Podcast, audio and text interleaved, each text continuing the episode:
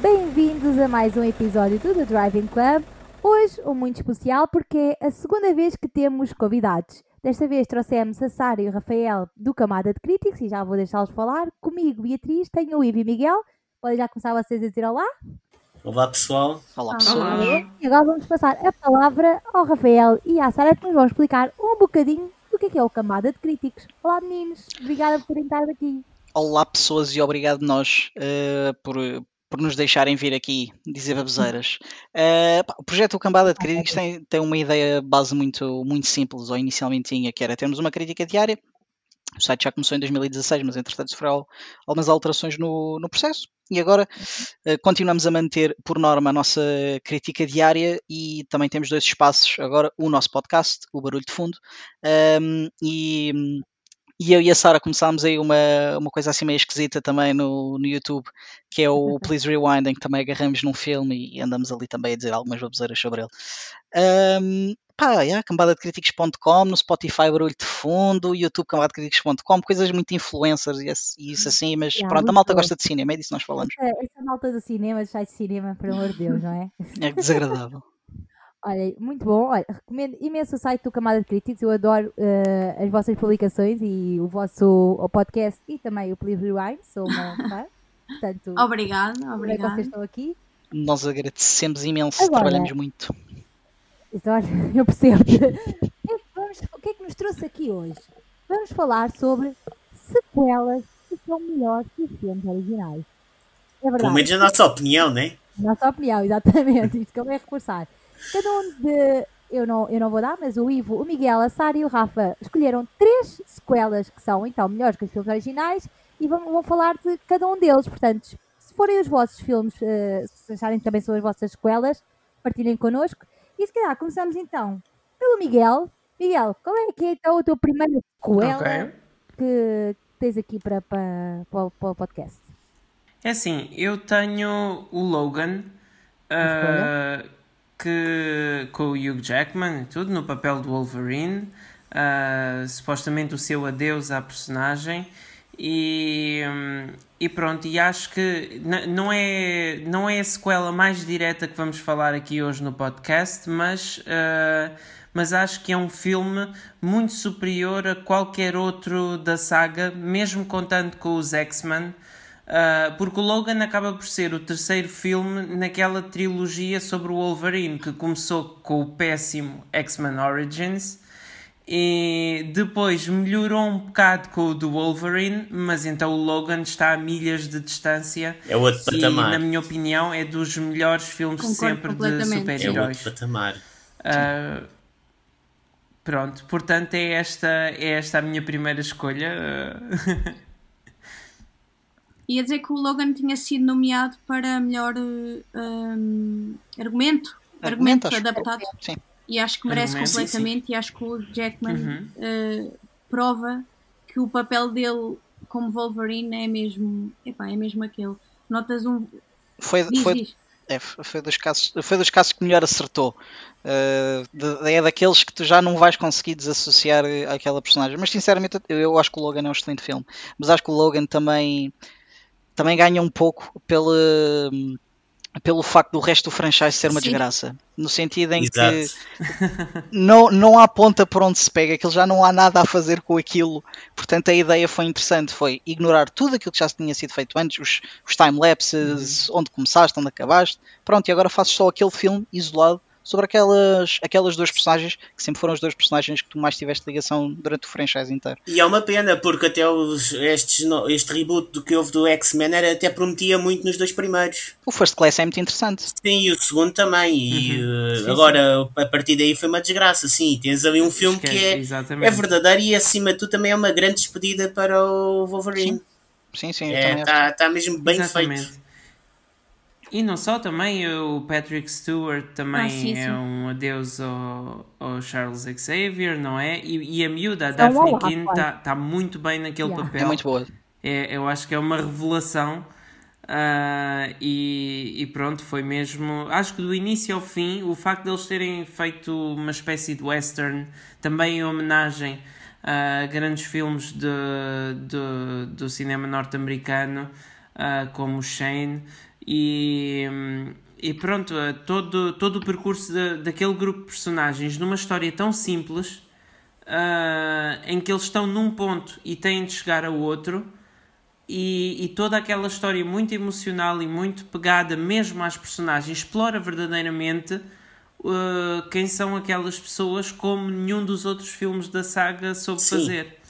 E gostava muito mesmo que o universo dos X-Men tivesse preocupado em explorar mais este lado de, de filmes também individuais do que só juntar toda a gente e atirar tudo à parede a ver o que é que cola, porque, porque foi isso que fizeram e, e agora, na Miguel, maior parte dos filmes. a versão a preto e branco no... também ou viste só a, a normal? Exato. Ah, pronto, não, ia perguntar se, eu também não vi a versão a preto e branco, ia perguntar se qual é que gostavam mais, se valia a pena ou não ver a, a versão a preto e branco. Uhum. Eu acho que é um filme que se vê bem uma segunda vez. Portanto, para quem viu a primeira vez a cores, agora deveria experimentar ver de novo a preto e branco. Mas eu por acaso acabei por, por nunca fazer. Só vi o filme uma vez no cinema e não e pronto, e ficou-me gravado na memória, mas nunca voltei a ver. Muito bem, acho que sim. O Logan realmente é aqui uma boa escolha porque por causa disto tudo que vocês disseram e principalmente pela relação da Daphne Keane, que eu acho que a partir daí, e espero que sim, que ainda vai dar mais cartas no cinema. Mas ninguém tem nada a comentar? Já que estavam aí a falar dessa versão a preto e branco. O Ivo, Ivo tu viste essa versão a preto e branco? A direção sim, de fotografia sim, sim. à cor estava excelente. Eu não vi, Isso sim, eu não vi a versão a preto e branco e este é um dos casos que eu também vi uma vez e não sei se quer ver outra porque acho que o filme é demasiado pesado. E eu gosto muito da personagem de tal ponto que não sei se quer voltar a ver uhum. outra vez o filme. Mas pá, é excelente. E há, pega sempre numa coisa que é muito raro os filmes de super-heróis fazerem, que é a decadência de um super-herói, né? Que isto às vezes não é só o prime time do super-herói, há também explorar a parte da decadência. E o Logan consegue fazer isso muito bem. Por isso acho que é um filme excelente. E acho que vamos voltar só... a ver? Diz, diz, diz, Ia só fazer um acrescento, que acho que também uma das coisas que torna o Logan um bocadinho diferente é que tem um cunho diretorial. Tu consegues ver que há ali um realizador a fazer aquilo, o James Mangold, neste caso. Sim, sim. Um, Sim, tu tens sim. um realizador a fazer aquilo e não tens um estúdio. Tu tens ali uma visão de um realizador e não tens tipo, a visão da mesa de, de executivos que costumas ter eh, nos filmes Marvel, DC, whatever. Uh, mais Marvel do que propriamente DC, para ser sincero. Um, portanto, acho que o Logan também se, uh, é superior à maioria dos filmes dos, dos franchises principais exatamente por causa disso. Tem um cunho pessoal e não é só uma mesa de executivos a fazer o filme. Sim, e sem dúvida. E voltar a ver o Wolverine no, neste universo? Mais à frente. Eu, eu preferia mais à frente. não, mas mais Daqui a 10 anos, talvez. É sim, antes disso não acredito. É a lógica do Iron Man. Está demasiado marcado com a pessoa, sim, sim. não podes sim. mexer ali tão cedo. Pois, uhum. eu compreendo. Bem, seguimos então para o próximo. Rafa, é a tua vez de nos dar a tua, uma das tuas sequelas. Epá, o Miguel tinha falado ali que um, o Logan era, era, tinha ali quase um, um, toque de western, portanto eu também vou pegar por aí e vou pegar num dos melhores filmes de sempre, que é o The Good, The Bad and The Ugly, do Sérgio Leone. Um, faz parte da, da Dollar Trilogy. Uhum. É, é, engraçado que estamos aqui a falar de, de, de sequelas melhores que originais e já a sequela do primeiro filme é melhor do que, do que o primeiro. Mas o terceiro, o The Good, Sim. Bad and the Ugly, está num patamar completamente diferente de, de tudo o resto. Sérgio Leone foi um dos melhores realizadores de, de sempre. Tenho pena que não tenha, que tenha feito tão poucos filmes, uh, mas uh, este filme, pelo menos, primeiro tem uma das cenas mais icónicas sempre, com uma das bandas sonoras mais icónicas. Exatamente, eu sempre, sempre que a um concerto metálica lá vem a com, certeza, com certeza que sim. Uh, nem, há, nem, nem para mim é impensável pensar num concerto metálica sem o Ecstasy ao Gold a abrir. a abrir. Uh, mas uh, o filme, o, o, todos os filmes do Leon, mas principalmente o The Good, The Bad and The Ugly, além de ter imenso entretenimento uh, tu ficas completamente embebido naquele mundo. Pá. Todo o trabalho que, uh, que aquela malta deixou nos. Uh, eu agora estou-me a esquecer dos nomes todos, mas a malta que fez os, os guarda-roupas, a malta que fez a música, o Ennio Morricone, sim, sim, aquele, aquele score é, é uhum. incrível. o trabalho de fotografia mesmo. também é fantástico. O Clint Eastwood tem ali uma das personagens dificilmente tu vais alguma vez associar um western sem ser ao Clint Eastwood e aquele poncho todo jeitozinho que ele encontra Exatamente. depois mais mais para o fim. The Good, The Bad and Ugly para mim não é só uma das melhores sequelas de sempre, como é um dos melhores filmes de sempre mesmo. Ok. Oh, que inspirador. E, e, é um crime aquilo ter ficado totalmente excluído de, de quaisquer Oscars. É costume. Assim, se, se o filme for demasiado bom, não vai lá. Exatamente. É, a lógica da, da academia é sempre, é sempre um pouco é assim. Mesmo. E nem nunca, nem nunca homenagear o Sérgio Leone. que é uma o Sérgio Leone também enfim. fazia uma coisa que os americanos também não achavam muita piada, que era os spaghetti westerns, aqueles, aqueles westerns eh, feitos, Claro. feitos em Itália, lá está com, com outro tipo de, de lógica, muito mais a trabalhar no, que, no real, tentar tornar aquele mundo palpável, eh, e menos como se, Uhum. se, se vires eh, westerns americanos, west- os spaghetti westerns, Sim, notas sim. completamente a diferença. Tu vês que os westerns americanos são feitos em estúdios, eh, com, principalmente aqueles filmes de John Wayne, tu vês tipo, as, as placas, Sim, percebes que aquilo é feito num estúdio. Enquanto os filmes italianos eram feitos de outra forma, eh, e, e a academia nunca, principalmente naquela altura, agora já não tanto, mas mais naquela altura não Exatamente. acha tanta E eu piada. acho que é por isso que, que ainda resistem ao teste do Facilmente, os três, sim. os três da trilogia, muito Uhum. Mas facilmente. esse é o melhor. Exatamente. Além disso, dúvida. inspirou imensos Para mim, filmes. é o melhor dos três também. Muito bem, olha, eu acho que foi uma escolha bastante interessante porque realmente é, é um filme que toda, toda a gente devia ver e que é como vocês dizem, Sérgio Leone aqui brilhante, Ennio Morricone, que eu adoro, adoro, adoro esse compositor e tive imensa pena de não, não o poder ver quando ele cá veio. Ah, mas pronto, olhem, arrependimentos da vida, passamos à frente.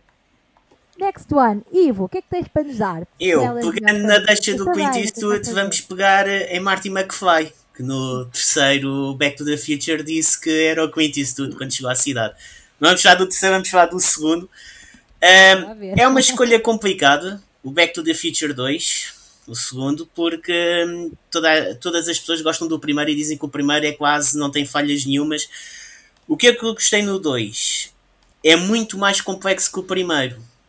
E por ser muito mais complexo e por teres aquelas layers todas de, do tempo, das consequências de viajares no tempo, ah, torna o filme diferente do primeiro. E não é para todas as pessoas, ao princípio. Por exemplo, quando vi o primeiro Back to the Future era criança, o segundo quase não percebi nada porque era uma criança. Ah, quando, quando, quando vi mais tarde, percebi e percebi a genialidade que o filme era. O problema do segundo é que associas sempre ao terceiro, que é o mais sim, fraco de todos. não consigo, pá. Eu sou super fã, eu sou Exato. fã de viagens no tempo, adoro, só, é dos meus tipos de filmes eh, favoritos. Eh, entre o primeiro e o segundo estou ali na dúvida qual é que gosto mais, estás a ver? Mas É uma porque, escolha, porque uma o primeiro é uma história isolada.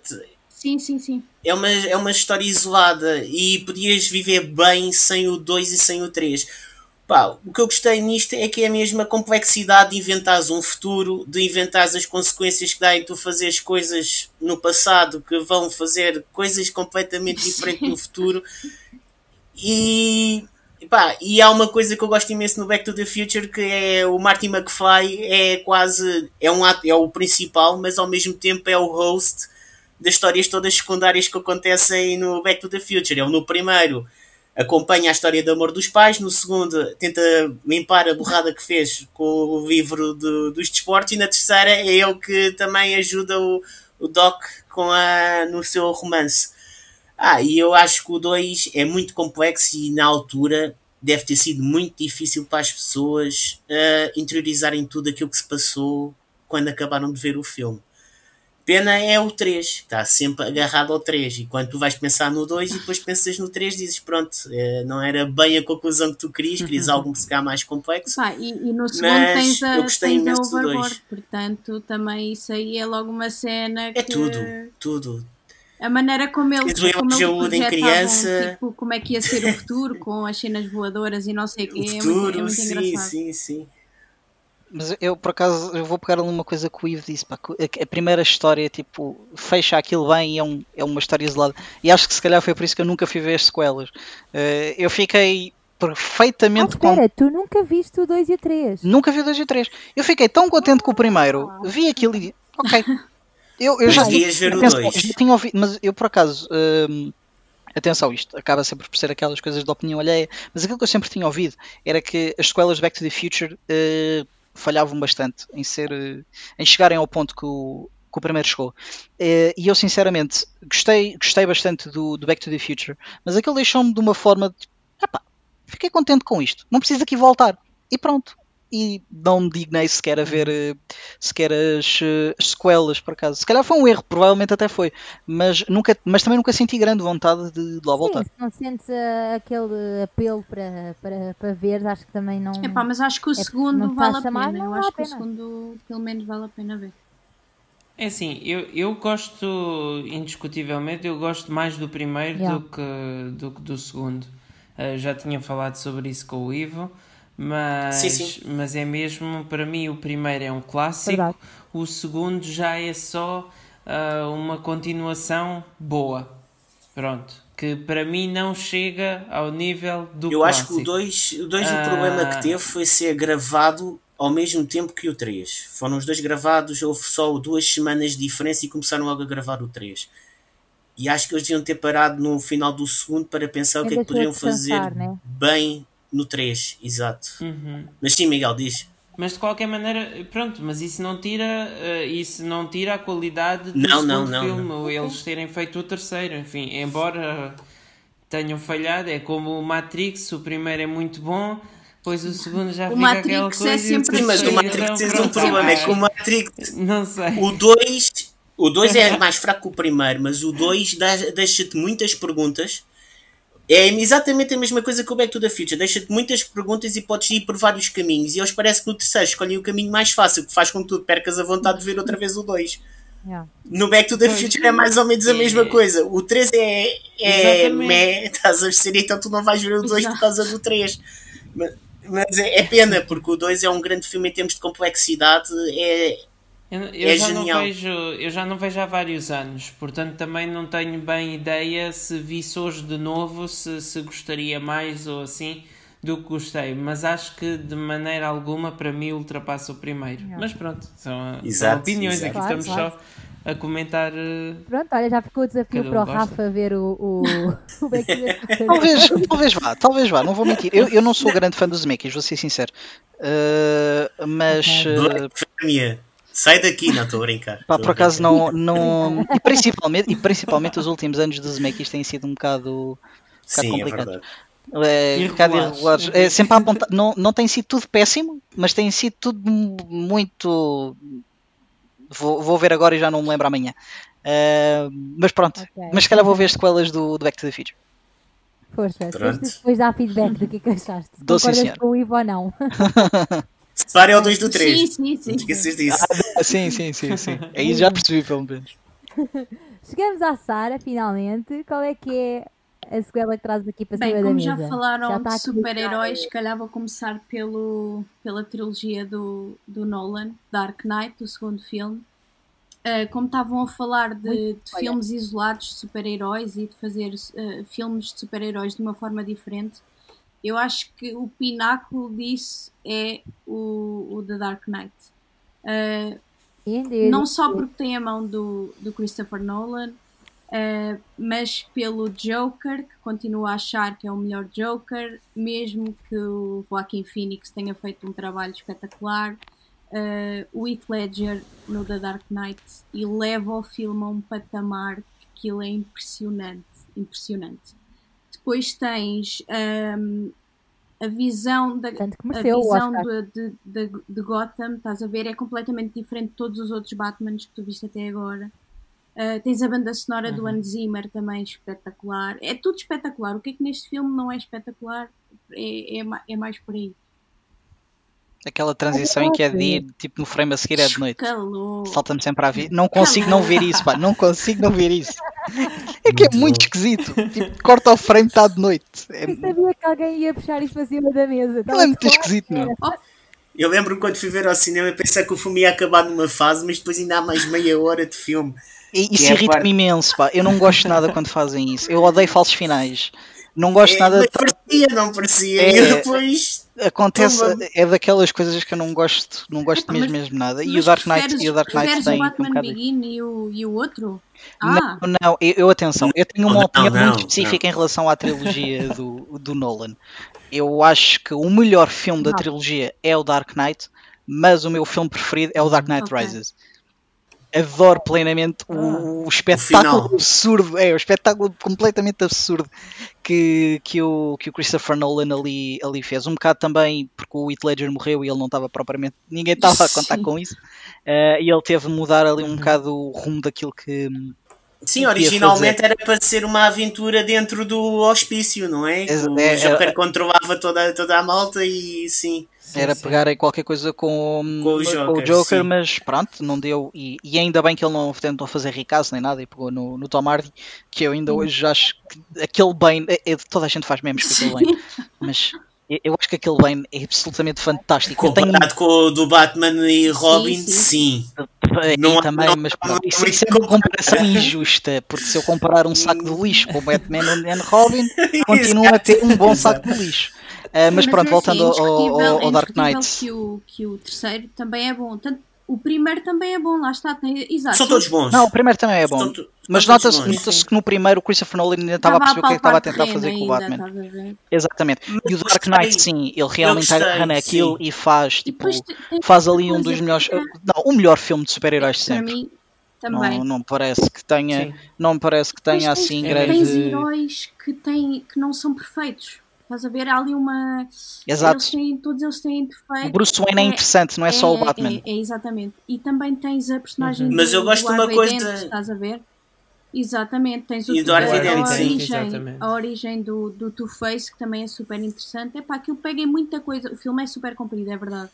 Mas. E, e há uma coisa que é boa, e há uma coisa que é boa que é, eu há bocado estava a falar no, no caso do Martin McFly ser como um host, e aqui o Batman funciona um bocado assim também. Há muito desenvolvimento das personagens à volta do Batman. Até porque o próprio Batman no último, no Dark Knight Rises, se aparecer meia hora sim, sim, é sim, muito. Meia hora, 40, sim, não aparece assim tanto.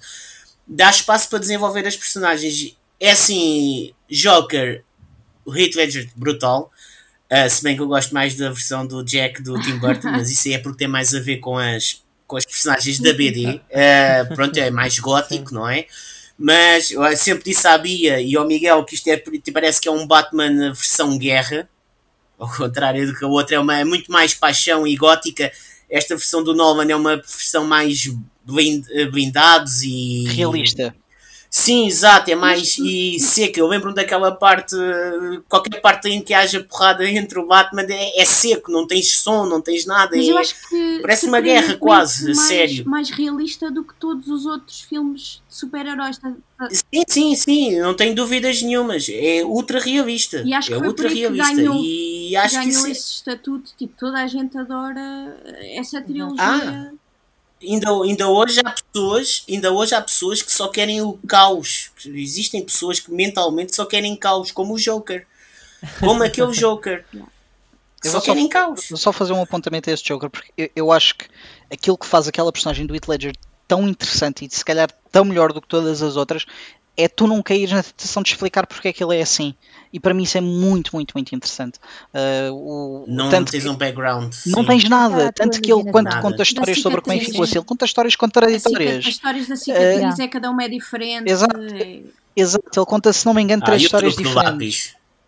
e o truque do lápis, exatamente. O filme tem um humor pois, também extremamente exatamente. sarcástico e que funciona com aquela personagem, porque os filmes do, do Nolan com este, com este Batman era aquilo que a Sarah estava a dizer, tentam ir muito para a linha realista. Tanto que as próprias, eh, os próprios uh, vilões que tu tiveste neste, nestes três filmes são todos humanos, são todas pessoas que podiam, com os seus exageros, claro, mas podiam todas estar tipo no mundo. A da morte do bem. Por foi uma coisa que ninguém estava à espera, tipo, mas pronto. É, okay. esse, eu, eu, por muito gosto do Batman Rises, aquele final tem muitos problemas. Uh, mas uh, o, o, facto do, destes filmes do Nolan serem muito superiores uh, a qualquer outro filmes do Batman, para mim, pelo menos, então comparado com os do Zack, Não, o Zack Snyder falar fez. Do Zack Snyder. Está no mundo. Isso está no mundo. Ok, está no mundo. Mas ele, o, o Zack Snyder tentou fazer o que o Nolan fez aqui. Eu adorei Mas... o Ben Affleck. Para mim foi a melhor coisa eu de também, foi o Ben Affleck. Eu também. O meu problema é a, a lógica do realista. Exato. Uh, pronto, eu e o Zack Snyder não nos damos muito bem. Uh, mas yeah, o Dark Knight para mim é o melhor filme de super-heróis de sempre. Para mim, embora não seja o meu preferido. Também. Além das questões todas morais que ele mete para ali para o meio, a cena da, da questão uhum. realista. Uhum. uh, a cidade. E também tens uma coisa interessante que é, uh, o filme é de 2008, se não me engano. Oito. Aquilo revolucionou Oito, um bocado, revolucionou um bocado a maneira como se pode fazer filmes de super-heróis, tanto em termos de storytelling, Exato. Uh, como de, de, Começou no Batman no, exato, no primeiro. Exato. Mas sim, sim, sim, sim. Mostrar que não é só sim, sim. o típico que já estamos habituados. Eu, eu, acho não, que é um não, não, marco, há uma profundidade. É um marco super importante no, no, cinema de super-heróis yeah, e bate uh... qualquer filme da Marvel a, a pontapé. E é interessante que surgiram os dois no mesmo ano, o Iron Man e o Sem Dark dúvida. Knight. Sim, sim. Uh, pronto, obviamente já vi o Batman Begins, mas o início da Marvel foi no ano do melhor filme de super-heróis sempre que não era deles. Não, mas, mas, mas, mas sim, mas, é, mas nós sabíamos que é que o Iron Man não sabíamos naquela altura, mas quando apareceu depois, que é que passado poucos meses no final do Hulk, já estávamos a perceber o que é que vinha aí, né? Mais ou menos. Ah, vamos falar do Hulk. não, não, não, não, não, O filme mas, é esse. Não mas por acaso, outra coisa, ainda há bocado estávamos a falar de injustiças dos Oscars e, e o Dark Knight foi o um Dark dos Knight é e que fez mudar, fez mudar as categorias dos Oscars para 10 nomeados logo no ano a seguir porque realmente era. Enfim, não era a altura de dar uma nomeação ao filme de super-heróis. Naquela altura não era. Não, então com certeza que o filme que mais merecia isso era Black Panther. Também não vou falar sobre isso. Ai meu Deus. Também não é. vou falar sobre isso. Não, não, não.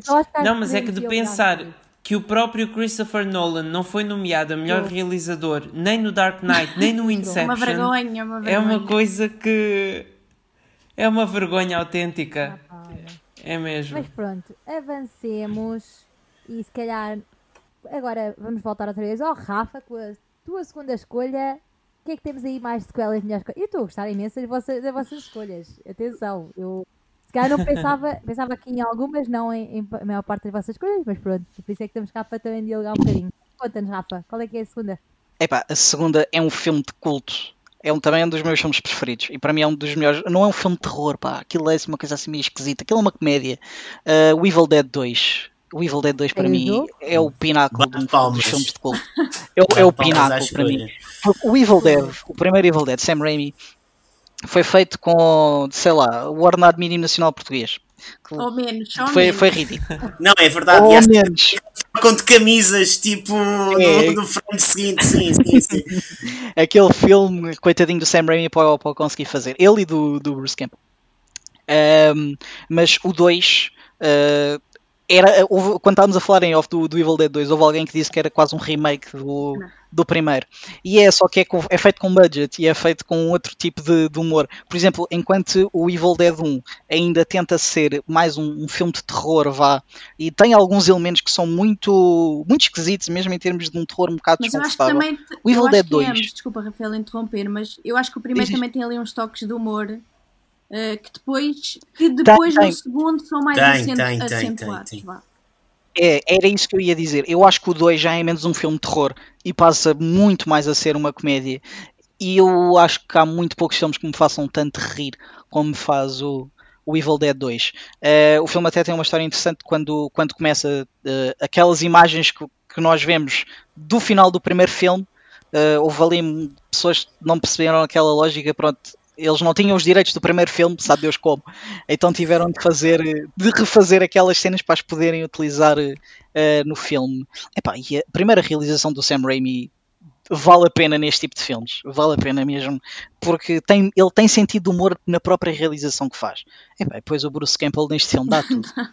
É que dá, dá sim, tudo. E o Army of Darkness para mim ainda vai, ainda também o segue Army um bocado essa linha. Eu adorei o Army of Darkness. Não, eu acho que o Army of Darkness vai tipo o mais longe que podes ir. Viagens no tempo, esqueletos animais. Viste yeah. o final alternativo que ele vai parar ao futuro em vez de parar ao presente. pá, louco, pá, não vale a pena. Pá, o, o Evil Dead 2 é lindo. O Darkness é excelente, mas yeah, o, Evil Dead, o Evil Dead 2 para mim ainda. Tá no, a, tá mão, no... a mão que tem vida própria. A, mão que tem, a mão que tem vida própria, pá. Cenas. Eu, eu, atenção, e depois é engraçado porque eu já eu fui, eu cheguei aos Evil Dead não só por ser filmes de quando eu andava a ver filmes de terror clássicos, mas também um bocado por, uh, por ter visto o Spider-Man e ter curiosidade do que é que o Sam Raimi tinha feito antes do Spider-Man. E é muito engraçado, tu vês, se tu vires os dois, tu começas a perceber mais o, a realização esquisita do Spider-Man aquela exato, exato. Ah, e dedos. o contexto do Evil Dead uh, yeah, epá, yeah, ainda, bem, ainda bem que o Evil Dead existe pá. mas o Sam Raimi fez um filme de terror um, fez um filme de terror há coisa de 10, 15 anos também era da onda do Evil Dead que eu agora Sim. não me recordo do nome ah. houve um filme não, ele depois ele fez o Drag, Drag Me to Hell, ah, exato. Yeah, Isso nunca vi. Vocês, vocês jogaram o videojogo? É muito bom, é muito bom. Vocês jogaram o videojogo do, do, do Evil Dead? Qual? Jogaram o videojogo? Não. Do, do... não, não, não. Vi a série. Adorei a série. Ah, okay. A série mais. é o Ash vs Evil, não é? é? Como é que ele chama? É o Ash. Não, é Evil Dead. É Ash vs Evil Dead, versus Evil Dead sim. Por acaso nunca vi, nunca vi, nunca vi a Pá, série. Vais adorar. Vais adorar. Vais adorar. Por acaso tenho. Olha, tenho... Já tens duas coisas para ver, viste? Pois, tá, epá, eu tenho bom trabalho de casa para fazer, eu volto para a semana. são três temporadas, vês aqui no instante, e são episódios de 25 minutos. Ah, ok, é um formato mais curto. Epá, então se calhar, ah, se calhar sou capaz de dar um tirinho. Amanhã, amanhã já podemos falar sobre isso. Epá, eu, o Evil Dead 2 lembro-me exatamente da mão que tinha vida própria e lembro-me da cena em que ele pá, que o olho salta da cara da mulher e vai parar à boca de uma rapariga, pá, é uma cena linda, delirante, espetacular, para rir. Eu acho que o Evil Dead 2 é tão bom que não vale a pena ver um. Vou ser sincero, porque acho que o Evil, o Evil Dead 2 é, é, podes ver o Evil Dead 1 quase como uma peça de estudo para ver o que raio que se passava naquela produção. Mas é, o Evil Dead 2 é tudo aquilo que eles queriam que fosse o Evil Dead 1. Hum, uh, sem dúvida. Por isso acho que. É assim, o Evil Dead, o primeiro, é fantástico, Sim, é hilariante também. também. Uh, também tem, uhum. tem, tem, é, tem, mais terror acentuado do que tem, do que tem o Evil Dead 2. Uh, mas eu consigo ver o Evil Dead 2 sozinho, sem me chatear minimamente, sem ter de ver os outros três. O Army of Darkness também. O Army of Darkness, pá, é... Excelente. É outra coisa. Muito bem, muito bem. Uhum. Uh, uma escolha que eu, que eu certamente não meteria em cima da mesa, mas Vou, fiquei curiosa, portanto acho que. É convém o Rafael e a Sara saberem que a Bia tem pavor de filmes de terror e qualquer coisa comenta cenas. Desculpem. A Bia Já tentaram, uh, nunca resultou. Nem sei se vai resultar alguma vez, mas pronto, temos fé que algum dia eu passo a gostar desse género, não é o caso. Mas pronto, Miguel, seguimos para ti. Vais escolher o filme de super-heróis ou vais meter o pé no acelerador? Eu vou para o Velocidade Furiosa 5. Uh, Pronto, eu. Depois falar do Dark Knight não sou mal, assim o. Estou a brincar. Depois falar do Dark Knight parecia mal falar outra vez do filme de super-heróis. Não, não, pois é exatamente para não estarmos a repetir bem, já super-heróis, super-heróis, super-heróis. Pronto, acabei por optar pelo Velocidade Furiosa 5. Mas então, o que eu estava a dizer é que a saga Velocidade Furiosa certamente tem muitos altos e baixos e não é de todo uma saga preferida minha, nem pensar mas uh, sem reconhecer que o Velocidade Furiosa 5 é um filme que é bem superior uh, aos outros todos que eles fizeram e, e, é um excelente filme de ação e de assaltos. Uh, pronto, aquilo tem não só. Só para me encontrar, é o do Brasil, filmes. não é? Como? Ok. Sim, é o do Brasil, sim.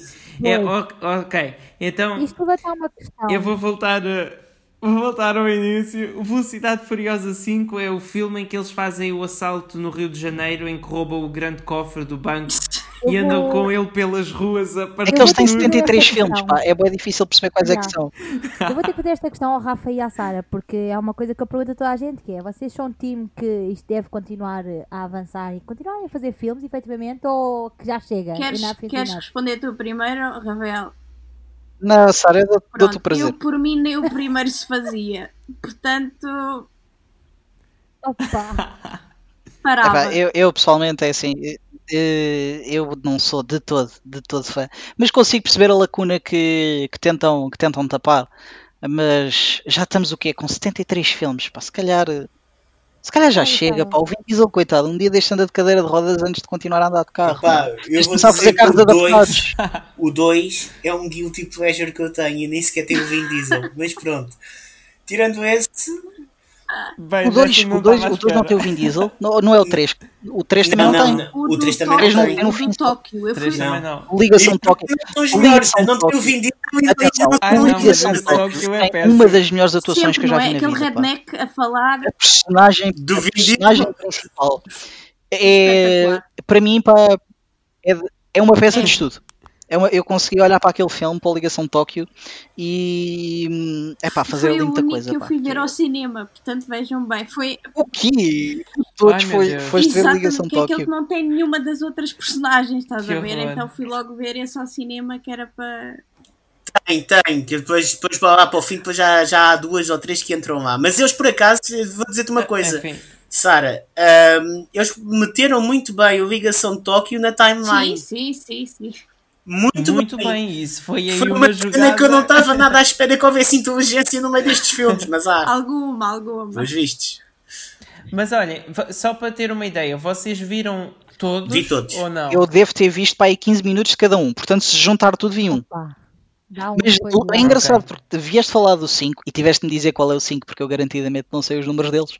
Um, mas por acaso, o final desse filme, eu lembro-me perfeitamente, e por acaso é engraçado, não te vou mentir. O final do, do Fast, do Fast Five, acho que é assim que se chama, né? É Fast Five. É. Fast, Five. Fast Five. Uh, eu por acaso acho que o final do filme por acaso é muito, é muito a porrer. Esse aí não, não te vou tirar, por acaso acho interessante.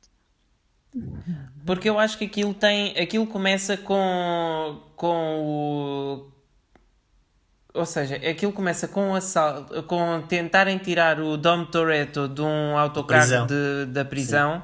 depois passa para uma um, de, para o interior de um comboio onde têm de roubar um carro que está lá dentro. Não exagero. Uh, depois passa para toda a perseguição do Bem, passa para a preparação do assalto ao, ao Joaquim da Almeida. É só a explicação destes uh, filmes. É uma cena absurda. Nunca fiz. Não, é que ainda vou a meio do filme. Ainda vou a meio do filme. Há a preparação do assalto que eles passam uh, quase mais de meia hora do filme só na preparação para uma perseguição que depois nem nunca chega a acontecer.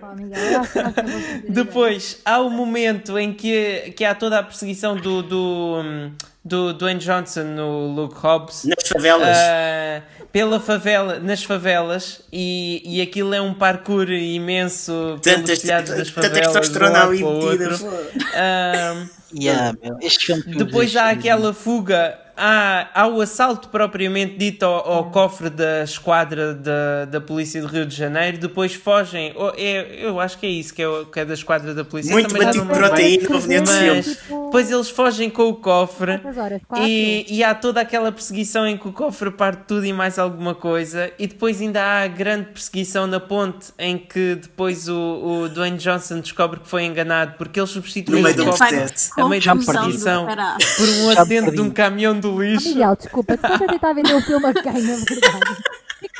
A coisa é que, exatamente por isto, é que eu acho que o filme é melhor do que os Não, outros todos. Há uma coisa que esse filme faz que é vai desbravar, vai desbravar o futuro do Fast and Furious, porque torna-se uma coisa muito mais megalómana, mas que os críticos adoram. Sim. Porque a partir desse filme, todos os filmes do Fast and Furious levam notas positivas. Não sei como é que isto aconteceu, mas é aquele pois momento é, tu aceitas o que é que é o Fast and Furious, estás Epá, a perceber? É que, que, é, uma cena. Em que os carros saltam do helicóptero e param na estrada em tipo direitinhos, qual é? Pô, sei que isso, isso já isso está é num nível de absurdidade é que, que, eu não consigo, já não me encaixa. Epá, mas, mas, mas lá está aí. Os Fast and Furious agora já vivem no mundo dos filmes super-heróis, pá. Mas está já tem um género próprio. Exatamente. Pois. É, esse, é essa a jogada. Foi transformar o Fast and Furious no, num blockbuster de, à escala super-heroica. E este foi o filme que melhor fez isto, na minha opinião, uh, destes novos. E embora o sétimo, pronto, teve um peso diferente por causa do, do Walker, da morte sim. do Paul Walker. E, e então, uh, pronto, e mesmo eu acho que o sétimo filme também funciona muito bem do início ao fim. O sexto e o oitavo, não não, Vamos em não qual, gostei. Agora? Acho que é só Vamos para o 9. sem qualquer Vamos para o 9. Vamos para o 9, sim. Mas já houve spin-off spin e uma sequela para o spin-off, por isso. Ai, mano. Que o Vin Diesel e o The Rock não se portam um ao outro. Tem que estar a dizer... eu continuo a dizer que o Velocidade Furiosa 10 devia ser no espaço e acabarem aí, ponto final. Essa é a, a, frase do Miguel. tu não mas é isso. que vão construir é, em Marte, Miguel, tem calma. É, são duas coisas. É a Velocidade também. Furiosa no espaço e o Missão Impossível é no verdade. espaço. Neste momento já temos o primeiro filme do Tom Cruise a ir ao espaço, ah, portanto esse, já tivemos mais longe. Pronto. Agora, Uh, pronto, eu não digo que isto sejam bons filmes, de maneira nenhuma vou colocar. Oh, bons filmes, não. não uh, são bons filmes, mas bom é divertimento. Tipo, é não, não coloco de maneira nenhuma. Exatamente, não coloco de maneira nenhuma no patamar de tudo, tudo o resto que andámos aqui Exato. a falar, mas, mas pronto, acho que é um bom divertimento e para o bom divertimento, este quinto filme é aquele que resiste melhor fora do franchise, que pode ser visto como um filme completamente à parte e valer a pena ver na mesma. Sim, senhor. Pronto. E acho que com isto podemos passar mais de velocidade furiosa do Dark Knight. Era só isto que eu, era um apontamento que eu precisava de fazer, eh, porque vale tudo. Lá está, vale tudo. Pronto, eu entretanto já mudei a ordem isto tudo, portanto agora vamos passar para a Sara. Como é que é, Sara? O que é que vais escolher? Vamos até um mundo fantasia ou para uma é, animação? Pá, vou para a animação, pá. Vai ter que ser. Então. Vai ter que ser aqui é, para acalmar, para acalmar os, ânimos do Fast Five. E isto agora é um bocado controverso, mas o Toy Story 3 é o melhor filme Toy Story. Não, Eu já não é. sabia. Não, não é. É, lamento imenso. É assim, eu vou-te explicar. Primeiro, que é, primeiro vou explicar. Eu tenho uma relação muito pessoal com, com o Toy Story. Um, primeiro porque eu sempre fui da idade do Andy à medida que os filmes foram saindo. Ou seja, Oh, é. Ou seja, eu, no, no, no Toy Story 3, quando o Andy vai para a faculdade, eu estava a entrar para a faculdade. Ou seja, é uma coisa muito pessoal para mim, os Toy Stories. É uma cena mesmo muito, muito pessoal. E eu sei que o Toy Story 3 só resulta porque existem os outros dois, obviamente. Uh, mas é, é, é um fecho tão bom para a história eu não vou contar, contar com o quarto filme, porque pronto, acho que estraga ali um bocadinho a lógica vale a da, da cena. Uh, mas eu gostei do 4, eu, eu adorei o 4. É, assim, o 4 é bom tecnicamente, isso eu não lhe consigo tirar, percebes? Mas em termos de emoção, em, não era, não era necessário, não era necessário. Nisso, disso tens razão. Mas, mas não está longe de ser um filme. É um filme quase perfeito. O 4. Para mim é o 3, percebes? Para não já é o clímax do terceiro é o melhor. Sim, é sim, o melhor. Sim, uh, até, do, dos, dos quatro é o melhor. Bem, o que eu fiz para não verter a lágrima ah, verti, no final do terceiro. lágrimas a, a dar com pau. O que eu fiz para não verter a lágrima no final do terceiro e consegui. Ainda hoje não sei como é que consegui. E se passar a francês no nono ano? Tirando isso, pá, são coisas que eu não sei. Eu acho que passar francês no nono ano é mais complicado. Mais complicado. É, é, que o problema do, disso é que isso começa logo quando eles estão dentro da encenadora de, de lixo. Ou seja, tu, tu chegas sim. ali yeah. e eles, estão, sim, eles sim. já aceitaram o seu destino já estão a dar as mãos, a pensar nós vamos morrer aqui e começo eu logo a chorar feita parva porque o que não é normal num filme Lá para crianças também enfim. porque estes filmes da Pixar acabam por ser também para os adultos mas, mas pensando nas crianças, não é de todo normal colocar as personagens em frente à morte. Não é? a esse ponto. Lá, como eu estou a dizer que nessa altura estava a entrar para a faculdade, eles sabem que as crianças que viram o primeiro e o segundo já cresceram também. Então o conteúdo tinha que ser um bocadinho mais adulto. E eu acho que, claro que as crianças vão ver aquilo também, não é? Uh, mas, por exemplo, eu fui ver aquilo ao cinema e estavam as criancinhas todas contentes e eu a chorar feita parva no cinema, uh, rodeada de crianças, quer dizer. Uh, e é isto. Faz a mal, faz mal. É exímia nisso. É pá, sim, sim. Já eu foi. acho que é o início do Up, aquela montagem, a montagem do Up, do início de, do casal e Sim. o Toy Story 3 todo, é pá, o final do Toy Story 3, deles a, a dizerem adeus um ao outro, o Andy e o Woody. Pá, aquilo Ai, é a coisa mais linda uhum. que eu já vi num filme, pá. Cara, olha que eu ver-te a lágrima aqui, pronto. não quero. eu sou bem chorona. Porquê que disseste isso, Rafael? Porque a Pixar desde que. desde, desde quando? Eu só acho que a Pixar teve um falhanço em termos criativos que foi com o Cars. Ixi, podes crer. Eu acho que a Pixar, eu acho que a Pixar não, já não acerta Cars, em cheio ao primeiro tempo. eu gostei. Mesmo, mesmo assim. O Inside Out foi eu... excelente. Ah, eu gostei do Finding, do Finding Dory também é, é bom. Eu vou ter, olha, vou-te ser sincero, ah, eu vi o Inside hum, Out não. e até hoje, como não me lembro de nada, nem sequer eu tenho logado no, no Letterboxd. Eu, eu acho que a Pixar caiu, acabou por cair eh, um bocado a partir do momento em que se misturou com o rato. Uh, mas vou falar um bocado do, do Toy Story, porque, por exemplo, a Sara gosta imenso do, do, Toy Story 3 e eu também gosto muito do, do Toy Story 3. E como a Sara, eu também não. Quando vi o Toy Story 4, aquilo até me passou bem, mas quanto mais pensei nele, menos gostei. Para mim, o melhor Toy Story é o Toy Story Já 2. Sabia. Mas, mas difícil. Para, difícil. Para, para mim tem de ser o Toy Story 2 por uma razão. Porque o Toy Story 3 é igual ao Toy Story não 2. É. Não é igual. É. Uh, o plot é o mesmo. E o 4, e o 4 é pior ainda, porque o 4 é igual ao 2 e ao 3. Uh, eu, quanta, eu disse isso na minha crítica, quantas vezes é que tu podes fazer a mesma história? Uh, eu acho que o Toy Story queres falar, 2... sobre, queres falar sobre o Exterminador Implacável? que o 1 é igual ao 2, o 2 é igual ao 3, o 3 é igual ao 5 e ao 6. Epá, vou-te ser sincero, eu só certinho eu só me lembro do 1 e do 2. E o 2 e o 1 um é igual ao 2. O 2 o, dois devia estar nesta discussão. O 2 devia estar nesta discussão. Há vários deviam estar nesta discussão, mas já porque, fazer uma porque pequena para mim, porque para mim o, o T2 uhum. uh, é facilmente uma das melhores sequelas de sempre. Sim. Para mim é um, filme, é um filme praticamente perfeito. Isso e o Império Contra-Ataque. Para mim, o, o, T2, o T2 devia. E o Empire Strikes Back também. Mas em, em relação, em relação ao Toy Story, uh, eu vou ser sincero, eu vi o Toy Story 1 e o 2 quando era miúdo e só vi o 3 há muito pouco tempo, por acaso. Vi pouco antes de ter visto, ter visto o 4, foi rever a, a trilogia toda. Uh, e realmente para mim o 2 está noutro, está noutro patamar, principalmente uh, criativo. E as emoções que o 2 me dá são as mesmas emoções que o 3 também me dá ok que são contextos diferentes e tens o fecho de ciclo do 3 e isso também conta muito emocionalmente. Não estou a dizer o contrário. Não estou a dizer que sequer que o Toy Story 3 não tem uma carga emocional muito maior do que o segundo, até porque é um fecho de ciclo. Mas para mim, como filme, pelo menos, eu acho que o Toy Story 2 é, a cena é melhor é que do que o tu estás a dizer que é uma cópia só por causa da história do abandono, não é? Tu tens, tu tens a mesma tens a, a, personagem que é tipo ou um brinquedo abandonado ou um brinquedo mas é de, diferente uma coisa olha um foi esquecido e não sei é quê, e depois tens, tens alguém que faz tipo uma espécie de culto uh, com aquilo, tu tens um culto mais pequenino no primeiro, no segundo neste caso, sim, e o é terceiro é tens um culto sim, maior, sim, é verdade, mas a lógica é, é, exatamente a mesma, só que com mais personagens. As motivações de, das duas personagens uh, antagónicas, tanto do segundo como do terceiro, são praticamente as mesmas.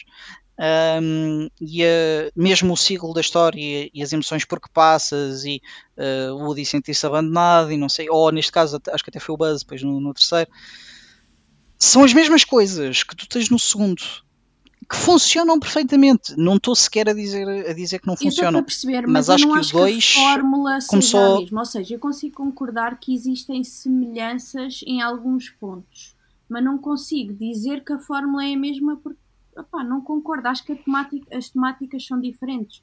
A cena da perda, tipo, quando o Woody, logo, o, Woody, o Andy logo no início está para ir para a faculdade e está para escolher entre o, o Buzz e o Woody e epá, é completamente diferente a cena de Sunnyside, a cena do infantário. Tu não tens isso no segundo. Hum. A única semelhança que eu consigo encontrar é a cena do abandono da Jessie no segundo, abandono, esquecimento, uh, com o Lotso, que neste caso o vilão no terceiro é um, é um brinquedo, enquanto que no primeiro e no segundo são dois humanos.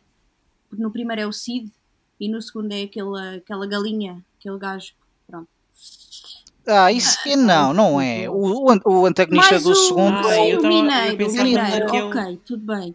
Exatamente. Uh, mas não mineiro. consigo encontrar mais. Sim. Não acho que, que, a fórmula seja, seja a mesma. E depois tens a cena do fecho do ciclo, que é coisa. Pronto, é, pá, aquilo é bonito. Sim, o fecho do ciclo é incrível. Isso eu não te tiro. Sim, sim, sim. Pronto. E é isto. Muito bem, já, já, já houve aqui muito desabafo. Eu e a Sara passamos a vida à pancada, atenção. Portanto, isto, é pronto, ótimo, isto é um sábado normal. Olha, isso é uma coisa. Uh, o Soul, o que é que acham? Vai recuperar a alma da Pixar? Eu vou ser fã por causa do, do Trent Reznor fazer a banda sonora, mas isso pronto, isso já sou eu. Isso é, para mim já é uma Peraí, vitória. O Trent, Reznor, o Trent Reznor está a fazer uma banda sonora para um filme da Pixar? Exatamente, ouviste bem. Do Soul, Soul. sim.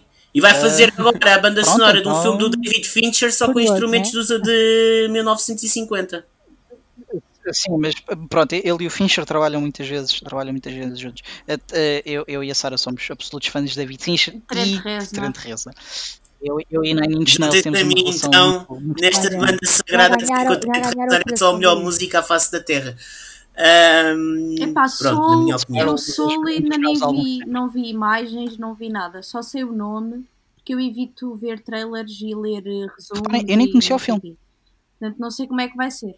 O Soul vai entrar Mas muito... Eu, por acaso, eu vi os dois trailers. Acho que o segundo mostra demasiado. gostei muito. Pelo menos.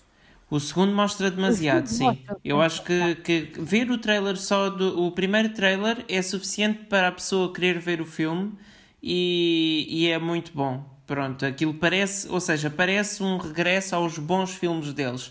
Porque eu nos últimos anos eu gostei, eu, eu gostei do Inside Out e, e ainda gostei do Coco, embora pareça mais um filme da Disney do que da Pixar. Um, e pronto, e acho que realmente a Pixar, desde que teve uma maior interferência da Disney, passou a fazer mais sequelas que não devia e histórias assim um bocado mais uh, fraquinhas, porque quando se vê aquele The Good Dinosaur ou, ou coisa. Uh, pronto, todas aquelas Monsters University, o Finding Dory, o Carros 2, uh, enfim. Não, o Carros. O que salvou foi. o Carros foi simplesmente a venda de merchandising, yeah, yeah, porque senão nem sequer tinhas o 2 e o 3. Sem dúvida. O, o, rato, o rato tem por norma estragar quase tudo. Eu e o rato temos alguns problemas. E eu é com a Kathleen Kennedy, mas isso depois também. Ah, não, mas atenção, amigo, aí o rato também está, está agarrado. Eu e a Kathleen Kennedy também temos alguns problemas. Ai, não falo, não fazer voodoo. Não, não falas na Caitlyn, que vezes aqui um, uma conversa sem fim com o Ivo. Já que o Empire Strikes Back não faz parte da conversa. Que ela não, não pôs a mão nisso, ainda não era nascida. Não, já, já era nascida. Ela pôs a mão. Aqui, aqui não temos ninguém a defender o, o, as sequelas do, do Star Wars ah, como sendo melhor que, que a trilogia menos, original. Eu, por acaso, no meu top de Star Wars tenho Last Jedi muito lá em cima. Muito lá em cima. É, é, pá, é contraditório, mas eu aceito o Last Jedi, atenção, eu sou fanático por Star Wars. Eu aceito o Last Jedi e até consigo aceitar o solo. Ei, é uma coisa que pronto, eu, assim, eu passo bem o solo, tipo, tentou ser uma coisa diferente. Fez uh, aquilo que fez. Sim, e, e, não achei que o filme mal. Agora, pá, eu não gostei do, dos retalhos que foi o The Rise of Skywalker. Rise of Skywalker está no meu top piores filmes do, do ano passado. E é podia ter, um que mais testo. Pá, podia ter sido mais bem feito, mas acho que a Disney tinha programado isso ao ponto em que quando sair na Disney depois vai ter quase mais uma hora de filme, por isso. Vamos esperar, vamos esperar para ver o que é que aquilo acontece não deve bem, ser bom. Uh, ah, Mas bem, cara, passando a outra sugestão, não é? a ouvir o nosso podcast Star Wars, somente agora que falaste da Caitlyn e dessa, dessa... Quem? Não conheço. Não conheço. Quem? Não percebi. É para, é para ver a, a revolta do Ivo. Mas olha, se calhar vamos avançar, continuamos com no rato, como o Rafa lhe chama, com uma escolha do Miguel. A última escolha. Não, não, primeiro é a minha. Não, não, Ai, falta o Ivo ainda. Ah, pois faltas. Falta do rato, mas pronto, olha, avança lá então. Ora bem, Die Hard 3. Die Hard with a Vengeance. Muito provavelmente o melhor Die Hard de todos, de longe. Hum. De longe. Hum. De longe. Hum. Aí já não sei. Aí já não sei. A história deste filme Jackson torna tudo melhor. É peculiar porque hum, o filme era para sair em 93, 94, mas havia tantos rip-offs do Die Hard 1 e 2 que eles decidiram adiar. E quando pegaram no argumento, o argumento original era para um Little Weapon. E eles depois retificaram ah, para um Die 3. Tá bem. Pronto. E pronto, tem o Samuel L. Jackson. E supostamente, segundo o que o Samuel L. Jackson diz, é a personagem que mais reflete a sua personalidade na vida real. Por isso, o Zeus é, é o Samuel Jackson Pronto, da vida real. Pá, tem ação, tem. Epá, é excelente. É em Nova York, que se calma Nova York como nós nunca tínhamos visto até à altura. Foi o filme mais rentável de 95. Um, pá, não há muito a dizer. É o, para mim, é o melhor da arte, tem o melhor vilão, tem um vilão que é excelente. tem uma história brutal, quase sem falhas, e pá, é a ação do princípio ao fim. Não sei qual é a vossa opinião. É assim, o... não, eu, eu sinceramente, eu quando eu gostei mais do, de ver o Die Hard 3 uh, ah, do, que, do que o primeiro. Porque o Die Hard 3 ele abre uh, o, pronto, abre os cenários, enquanto que o primeiro é todo fechado naquela torre. E, e pronto, eu, eu gostei muito do primeiro. Uh, mas, enfim, talvez que ver na altura seja diferente de ver Sim. agora, depois de já termos visto tanta coisa. Mas isso é fácil, sabes porquê? Porque pronto. o primeiro e o segundo são baseados em livros. O, o 3 é o primeiro de, do, dos Die Hards que é mesmo um argumento escrito para Original, filme. Sim, sim. Por isso é que era para ser um uhum. Era para ser um Little Weapon e eles depois decidiram que não. Depois o Die Hard 3 teve para ser o Speed 2 e graças a Deus que não foi. E depois acabou por Nossa. ser uh, o que era para ser o Little Weapon 4. Ficou o Die Hard. Olha, eu gosto muito do 4. Pois, mas, mas eu acho que realmente quando nós olhamos para isto, ver na altura é um bocado diferente de ver agora. E portanto, ver o Die Hard depois de já se ter visto tantos rip-offs do Die Hard Uh, pronto, não sei se isso também não muda um bocado a minha opinião, embora uh, eu tenha gostado muito, mas realmente eu acho que a parte do vilão convenceu muito mais e achei muito mais ameaçador o vilão do Die Hard with a Vengeance, não é? Do que, do que o do original, que era aquele ataque ao arranha-céus ah, e a história, as pessoas ali presas. A história do vilão, porque tu assim pensas até aqui, tu pensas que o vilão que está-se a vingar do irmão do primeiro, sim, mas não, não é. É tudo uma história que eles fizeram para, para enganar do, do, a polícia toda. E o mais engraçado, não sei se tu sabes, Miguel, o, o final original era uma roleta russa com um rocket entre o John McClane e o vilão. Depois o John McClane aí mata o vilão. Eles depois fizeram o reshoot todo do final e custou-lhes para aí, um, um, para aí quase 3 ou 4 milhões. Aquela cena toda do helicóptero no fim foi já o terceiro final que eles tinham estabelecido para o filme. Não sei se sabias. Eu consigo perceber o gosto pelo terceiro, mas eu sou mega fã do primeiro, pá. Yeah, eu estou um bocado, eu um bocado com a Sara. O primeiro é, é olha, exatamente por causa daquilo que o Miguel disse é que eu gosto do primeiro. Eu gosto de histórias mais não é? igual, exatamente. contidos, espaços contidos, fechados. É bem interessante para mim estar a vê-lo a subir. Por isso é que eu também acho dando a graça a um filme de ação que é o The Raid que a lógica é exatamente a mesma. É, tens, tens, um é prédio epá, é e, pronto, e agora chega lá acima ou vai lá para baixo. Mas eu gostei mais do Raid 2. Eu gostei mais do Raid 2. O Raid, o Raid 2 está no outro patamar. Tô, o, Raid, o Raid 1 e o 2 são são excelentes filmes, excelentes filmes de ação. Mas uhum. quanto ao Die Hard, mas atenção, eu gosto muito do primeiro, mas por acaso o terceiro, e muito por causa do vilão. Não digo que este é o melhor vilão que o Jeremy Irons faz, porque ele fez o Scar. E o Scar é outra coisa. Scar, sim, Scar está no outro nível. Uh, mas por acaso o, o Die Hard with a Vengeance funciona muito. Eu por acaso não sabia desta história do Lethal Weapon, uh, e é daí se calhar que vem a cena do Buddy Cop, de ele ter tipo um, um amigo, neste caso, tipo um colega de. E pode dizer-te mais. e acho que fica giro. Quem era para ser o, a escolha, a primeira escolha do, para o papel de Samuel Jackson era o Lawrence Fishburne. Eu essa história e... já tinha ouvido, por acaso. E ele rejeitou duas coisas. Ele rejeitou a Die Hard e depois rejeitou fazer o Pulp Fiction. Os dois seguidos. O Lawrence Fishburne perdeu dois papéis para o Samuel Jackson em dois anos. O Lawrence Fishburne não foi o gajo mais esperto do mundo, pá. Não. Mas não, fez um não. Foi, não. Mas sim, mas tem todos predicados por um Little Weapon. Se tu olhares agora para o filme. Sim, sim, sim. Tem completamente. Tens toda a razão. Por isso é que eu acho tão interessante. Exato. Mas olhem, eu já não imagino o Pulp Fiction sem o Samuel ah, claro. Jackson. Pá, é difícil. Não, não dá, não dá. Mas, vale lamento, mas eu adoro o monólogo dele, lamento. Portanto, ainda bem que ele não aceitou. Por onde lado. Nunca se sabe, podias ficar fã do Lawrence Fishburne, mas pronto. Pá, Ninguém grita como, como o Sam Jackson. Não, não. não. Ah, mas é que ele diz que o Zeus é a personagem mais parecida com a na vida real, ou seja, deve ter um feitiozinho que nem, nem vale a pena falar muito com o senhor enquanto não toma o café da manhã. Mas pronto. Bem, seguimos então. Se calhar, pronto, não vamos avançar para o rato, vamos avançar para a última escolha do Rafa. Que é que ah, sou eu! Então eu guardei o melhor para o fim. Porque é assim, hoje em dia há poucos realizadores que eu consigo é dizer: epá, este menino vai fazer trabalhos incríveis o resto da vida toda dele. E o gajo fez este filme, é, é exatamente esse menino, que é o Denis Villeneuve, que fez Blade Runner 2049. Uhum. que não só é uma das melhores sequelas de sempre, como também é uma sequela de um dos melhores, de um dos mais importantes, talvez não dos melhores, mas um dos mais importantes filmes de sempre, o Blade Runner do, do Ridley Scott, que praticamente inventou o futuro de, Exato. Com, com, o Blade Runner original. Uh, o Blade Runner original tem alguns problemas, especialmente em relação as atuações e o próprio Ridley Scott estragou aquilo tudo quando começa a, a dizer que o Deckard yeah, é não sei esses quê. problemas de final. É, eu, não aceito o final, eu não aceito muito bem o final do Blade Runner. Não, Qual deles? Há 5 ou 6? É Sim, o que saiu, o que saiu, que ele fica com. pá, ok. Eu acho Mas, que eles não não tinham.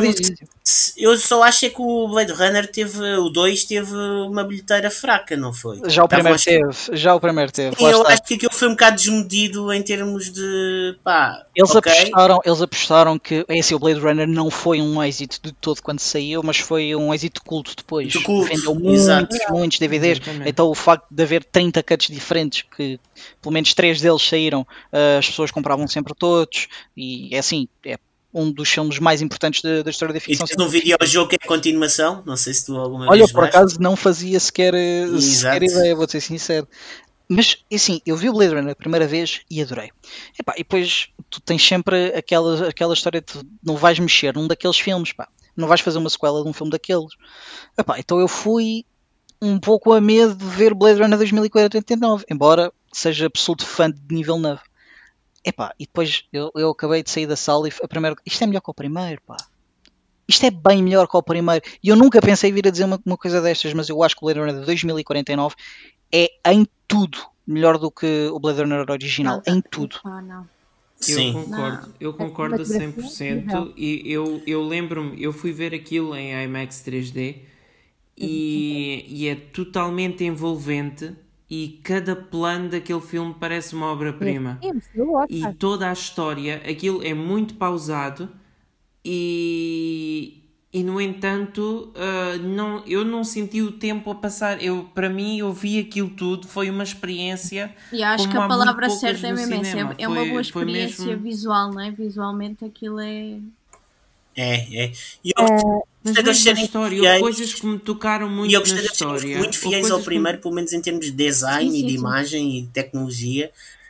Ah, o Denis. Villeneuve teve mais respeito por Blade Runner do que teve o Ridley Scott com o Scott. próprio trabalho que ele teve, que eu Sem acho que isso é muito interessante. uh, mas eh, enquanto o Blade Runner uh, falha um pouco em termos de, de, narrativa, porque para mim a narrativa do Blade Runner devia ter-se focado muito mais na personagem do Rutger Hauer do que propriamente na, na, no Deckard, e acho que é por aí que o filme acaba por falhar um bocado. Mas para mim, o conflito que o, que o Denis Villeneuve cria com o Ryan Gosling, em que ele, uhum. a ideia que ele tem de ser um humano, e como é que ele está a torná-lo devagarinho também, também humano, e depois ser de, confrontado com a sua própria existência, para mim vai em milhas além daquilo que o, que o Ridley Scott uh, conseguiu fazer em termos do conflito que ele tentou dar, porque o Ridley Scott também tentou trazer Exatamente. esses elementos para, para o, o, Blade Runner, mas acho que no 2049 está noutro patamar completamente diferente, principalmente em termos de narrativa. Acho que está muito mais acima. E começou logo com, uhum. com, também trazer um gênio da fotografia para o filme, ah, não é? Com certeza, com certeza. Roger Dickens claro. é, é dos, dos maiores de sempre. E é assim, tinhas o Hans Zimmer também a fazer a música. Também ajuda claro, é, o meu, é o meu compositor. O Hans Zimmer, para mim. Já, já é a segunda tá, vez tá que falamos do Hans Zimmer hoje. Uh, mas é, é pá, esse é o Hans Zimmer está em uh, quase Deixa-me contrapor, eu adoro o primeiro Blade Runner. E. Eu Calma. Uh, eu acho que o, primeiro é tão importante historicamente para, para a história do cinema que eu não te consigo dizer Sim. que o segundo é melhor. Ou seja, eu consigo. Eu adoro o segundo, adorei o segundo, a experiência visual, principalmente não é a banda sonora que eu quero dizer, é a, o sound design. A mistura o de sound som. design, yeah, yeah. acho que está muito bem feito, está tá, uhum. tá excelente, a cinematografia é excelente. Um, mas eu acho que o outro é demasiado importante para eu querer gostar mais deste. Não sei se me faço entender, é assim um bocado estranho. Eu consigo, não, não, eu, eu consigo perceber plenamente o que tu, e tem o que tu estás a dizer. Eu só acho com a narrativa é... daquilo. Uh, tem alguns problemas. Uh, então quer dizer, aquela gaja está ali no meio. Mais, mais para a parte do final, uh, dela estar ali, uhum. a que faz os sonhos, estás a ver? A, a humana, não é? essa parte final causa-me causa algum, alguns problemas. E só, lá está, e é, mesmo, é o mesmo problema que os outros, que é, este só existe porque o outro já tinha um source material super forte. Estás a ver? Mas olha que eu acho que o Blade Runner 2049 uh, construiu muito mais do mundo do que do que construiu o, o próprio Blade Runner original. O Blade Runner original é super importante em termos da construção do futuro. E aí, tipo, é intocável o Blade Runner. Mas tu conheces o Blade Runner por causa disso e por causa da banda sonora dos Vangelis e tudo mais. Mas não conheces o, Blade Runner pela sua história, conheces pelo que ele criou, e é esse o peso histórico que tem, é a Exato. criação do futuro, o design, os efeitos visuais. Enquanto este Blade Runner, além Sim, de foi uma visão, isso, só fazer uma pequena uma parte. É uma visão de futuro, nada, pá, não dá nada nas vistas. Tu percebes que aquilo é, pode realmente ter orgânico. um futuro. É verdade. Estás a ver, não é espampanante, não é nada, não é, por exemplo, como um regresso ao futuro 2 que estávamos a bocado a falar. Pá, é, tu olhas para aquilo e dizes, pá, isto pode ser a realidade Exatamente. E aí é que faz com que tu fiques pá, estupefacto com aquilo e o ambiente. E, e, no entanto, o Blade Runner 2049 também é um futuro em que nós olhamos para aquilo e pensamos isto pode vir a ser a realidade. Exato. Sim, sim, sim, sim, completamente. Também. Não, eu acho que tudo aquilo que o Blade Runner 2049 uh, que o Blade Runner fez, o Blade Runner 2049 faz tão bem ou melhor principalmente em termos de narrativa, porque acho que a narrativa do 2049 uhum. é consideravelmente melhor do que a do Blade Runner normal. Uh, e é aí, acho que é aí a principal diferença, é que enquanto o outro tem os efeitos visuais, tem um conflito também, é verdade, um conflito humano, mas a história do 2049 é muito mais envolvente para mim, tem muito mais temas interessantes e desenvolves muito melhor do que o Blade Runner original. Que é fantástico, diga-se de passagem. Olha, muito bem. Eu, é assim, eu vi esse, esse filme sem intervalos, portanto a mim custou muito tempo mais a passar, mas pronto. Uh, o filme é lento, não é fácil, é verdade. Não é fácil. E eu também, pô, às vezes depende do mood também com que vês as coisas. Sim, mas é que às vezes, é que às vezes filmes como o Blade Runner são um autêntico engodo, porque tu pensas que vais ver um filme todo futurista, com grande com uma grande rapidez e essas coisas tudo. É um, é, é, é um engodo sido... para, para aquelas pessoas que não sabem para o que é que vão. É verdade. É muito complicado. Eu acho que isso pode ter sido um problema para quem. para o Exato, mas é que foi mesmo. Porque o facto do filme foi, ser foi longo mesmo, porque é assim, se tu fores, e, não ser se tu fores ação... com o background do primeiro, não, sabes sim, ao que é que sim, vais. Sim. Agora há muitas pessoas que olham para aquilo e aquilo é chamativo. Pá, o Blade Runner o 1 e o 2, uhum. nas dadas alturas Exatamente. em que saíram, pá, são filmes chamativos. Tu olhas para aquilo, é que tem um visual espetacular, apetece-te ver aquilo ao cinema em IMAX, por exemplo. Agora, levas é com uma talhada de quase 3 horas e. Por gostava de ter visto na Max. Pronto. E lentas, e muito lentas. E lentas. Porque é incrível que aquilo, aquilo nem passou dos 100 milhões de dólares. Não, não, aquilo foi um flop autêntico. Que é uma sim. coisa que seria impensável para. Yeah. para o acho que fez 250. É. E mesmo. No mundo inteiro acho que fez para 250, algo do género. Sim, sim, é isso, exatamente. E não, não conseguiu não, recuperar não, o orçamento. Muito que é, que é uma coisa tipo inacreditável, enfim, para, para o tipo de filme que era e para a qualidade que tem. Uh, pronto, mas, mas acaba por ser um filme que também está a ser descoberto Sim, vai acontecer o mesmo que aconteceu com o primeiro, que é, vai, uh, vai... Completamente. Exatamente. Acabou por Sim, ter mas mesmo... mas é que tu não, tem, não podes ter... Destino. Pronto, lá está. Não, é, quando eles forem... Quando o estúdio for pegar num filme destes, calhar vai com um receio pé atrás, não vai haver um orçamento como houve para o segundo, porque o orçamento era bastante grande. Estavas a bater 200 e tal. Sim, sim, sim. sim. Epá. Mas, eles, eh, mas eu fico muito feliz que eles tenham apostado no Dune agora. Sim. Uh, e que também vai ser complicado. Dizer, fazer também vai ser complicado. Exatamente se alguém pode fazer é o de nível 9. É tão simples como isso. Não, não estou a dizer que seja. Eu ensinei que não tenho problemas nenhum. Agora estou a dizer em termos de box office, pá, porque o Dune está quase ao mesmo nível de um Blade Runner em termos sim, de filme sim, de culto. Sim, sim, completamente. E as pessoas gostam muito do livro e pá, é muito perigoso filmes destes. Também acho. Arriscando é. em filmes destes, mas sim. Eu, eu sinceramente acho que pode ter o mesmo, os mesmos enfim, não sei, porque o elenco também, como tem o Chalamet e o Oscar Isaac e a Benicio Del Toro, enfim, eu e a Zendaya e tudo, talvez o filme tenha mais mais resultado, melhores resultados de bilheteiras só pelo elenco uh, pronto, do que a partir o Blade Runner, mas uh, o 2049. mas realmente é uma aposta arriscada e eu fico muito contente que tenham apostado neste realizador em específico para fazer este filme. Um, e quero mesmo ver porque eles pronto estão, vão fazer os dois tal como o livro é dividido em duas partes eles vão fazer dois filmes uh, e espero bem que, que os dois resultem porque, porque eu eu, pelo menos, eu preciso de mais filmes deste género. Yeah. Acho que não há filmes suficientes assim. Olha, a científica uh, está a passar uma fase complicada. Mesmo. Pois está, está a passar porque estão a substituir a ficção científica pelos é super-heróis que é não têm nada mesmo. a ver uma coisa com a outra. E El, por falar em super-heróis, vamos dar a tua última escolha? Pronto, e agora uh, vai ter... Eh, realmente, a minha última escolha é um filme que eu, uh, que eu não vejo tanto como um filme de super-heróis mas como um, um, filme de espionagem, e foi, ou, ou, pelo menos foi essa a vertente que eu gostei mais uhum. no Captain America Winter Soldier, que na minha opinião é o melhor dos três Captain Americas, ou pelo menos, ou seja, que há o First Avenger, Winter Soldier e o Civil War. Uh, o Civil War eu gostei, mas achei que é um chegou uma altura em que a história estava um, é um bocado yeah, é isso, Exatamente, exatamente. Pronto. Não faz sentido ser um Capitão América, é exatamente isso. Exatamente, e, e realmente acho que está um bocado por todo o lado. E embora tenha boas batalhas e assim, o vilão, não sei se é a coisa mais eh, forte naquilo. Baron Zemo está praticamente afastado de todo o filme, está só lá por trás.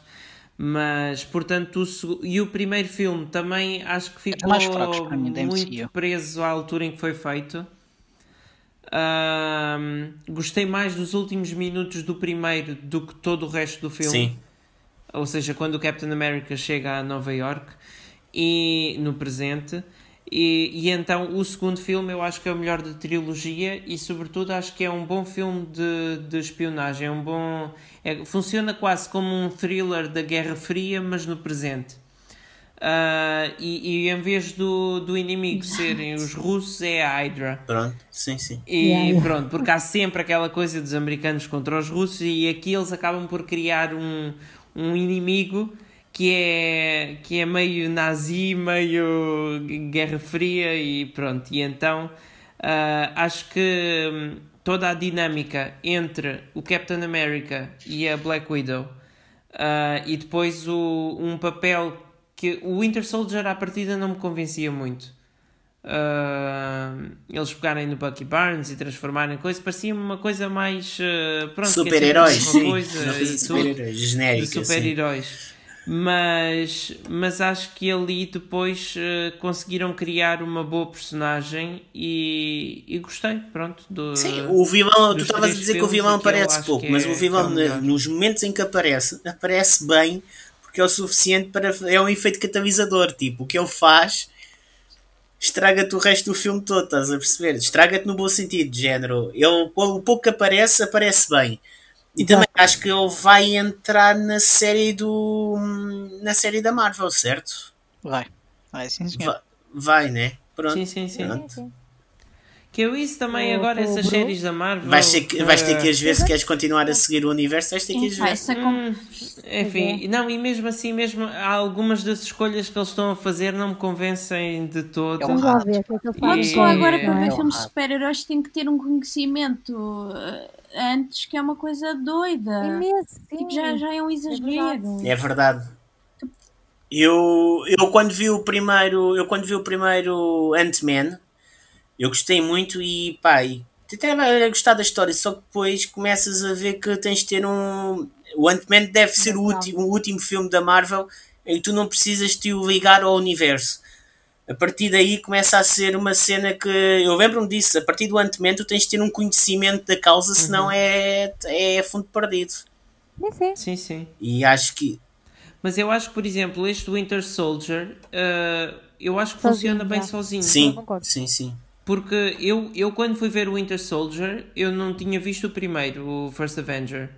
E, e mesmo nessa altura era uma altura em que eu realmente havia muitos filmes da Marvel que eu não tinha visto e que ainda hoje alguns não vi. Eu não vi Iron Man 2, não vi o Thor, nem o segundo. O Iron Man Thor, 2 podes falhar. Uh, nem o Incredible Hulk, enfim, eu, esses que são considerados os menores da, da Marvel. Sim, é? mas é assim, por exemplo, uh, o Iron Man 2 tens que o ter ver. para ter dinheiro, porque senão. Mas exatamente, portanto eu nem vi. Enfim. não. Percebes? Opa, não sei, mas eu, Sim, eu, mas é, eu é dos melhores. a ver os filmes do MCU mais tarde, acabei por só pegar naqueles que tinham boas pontuações.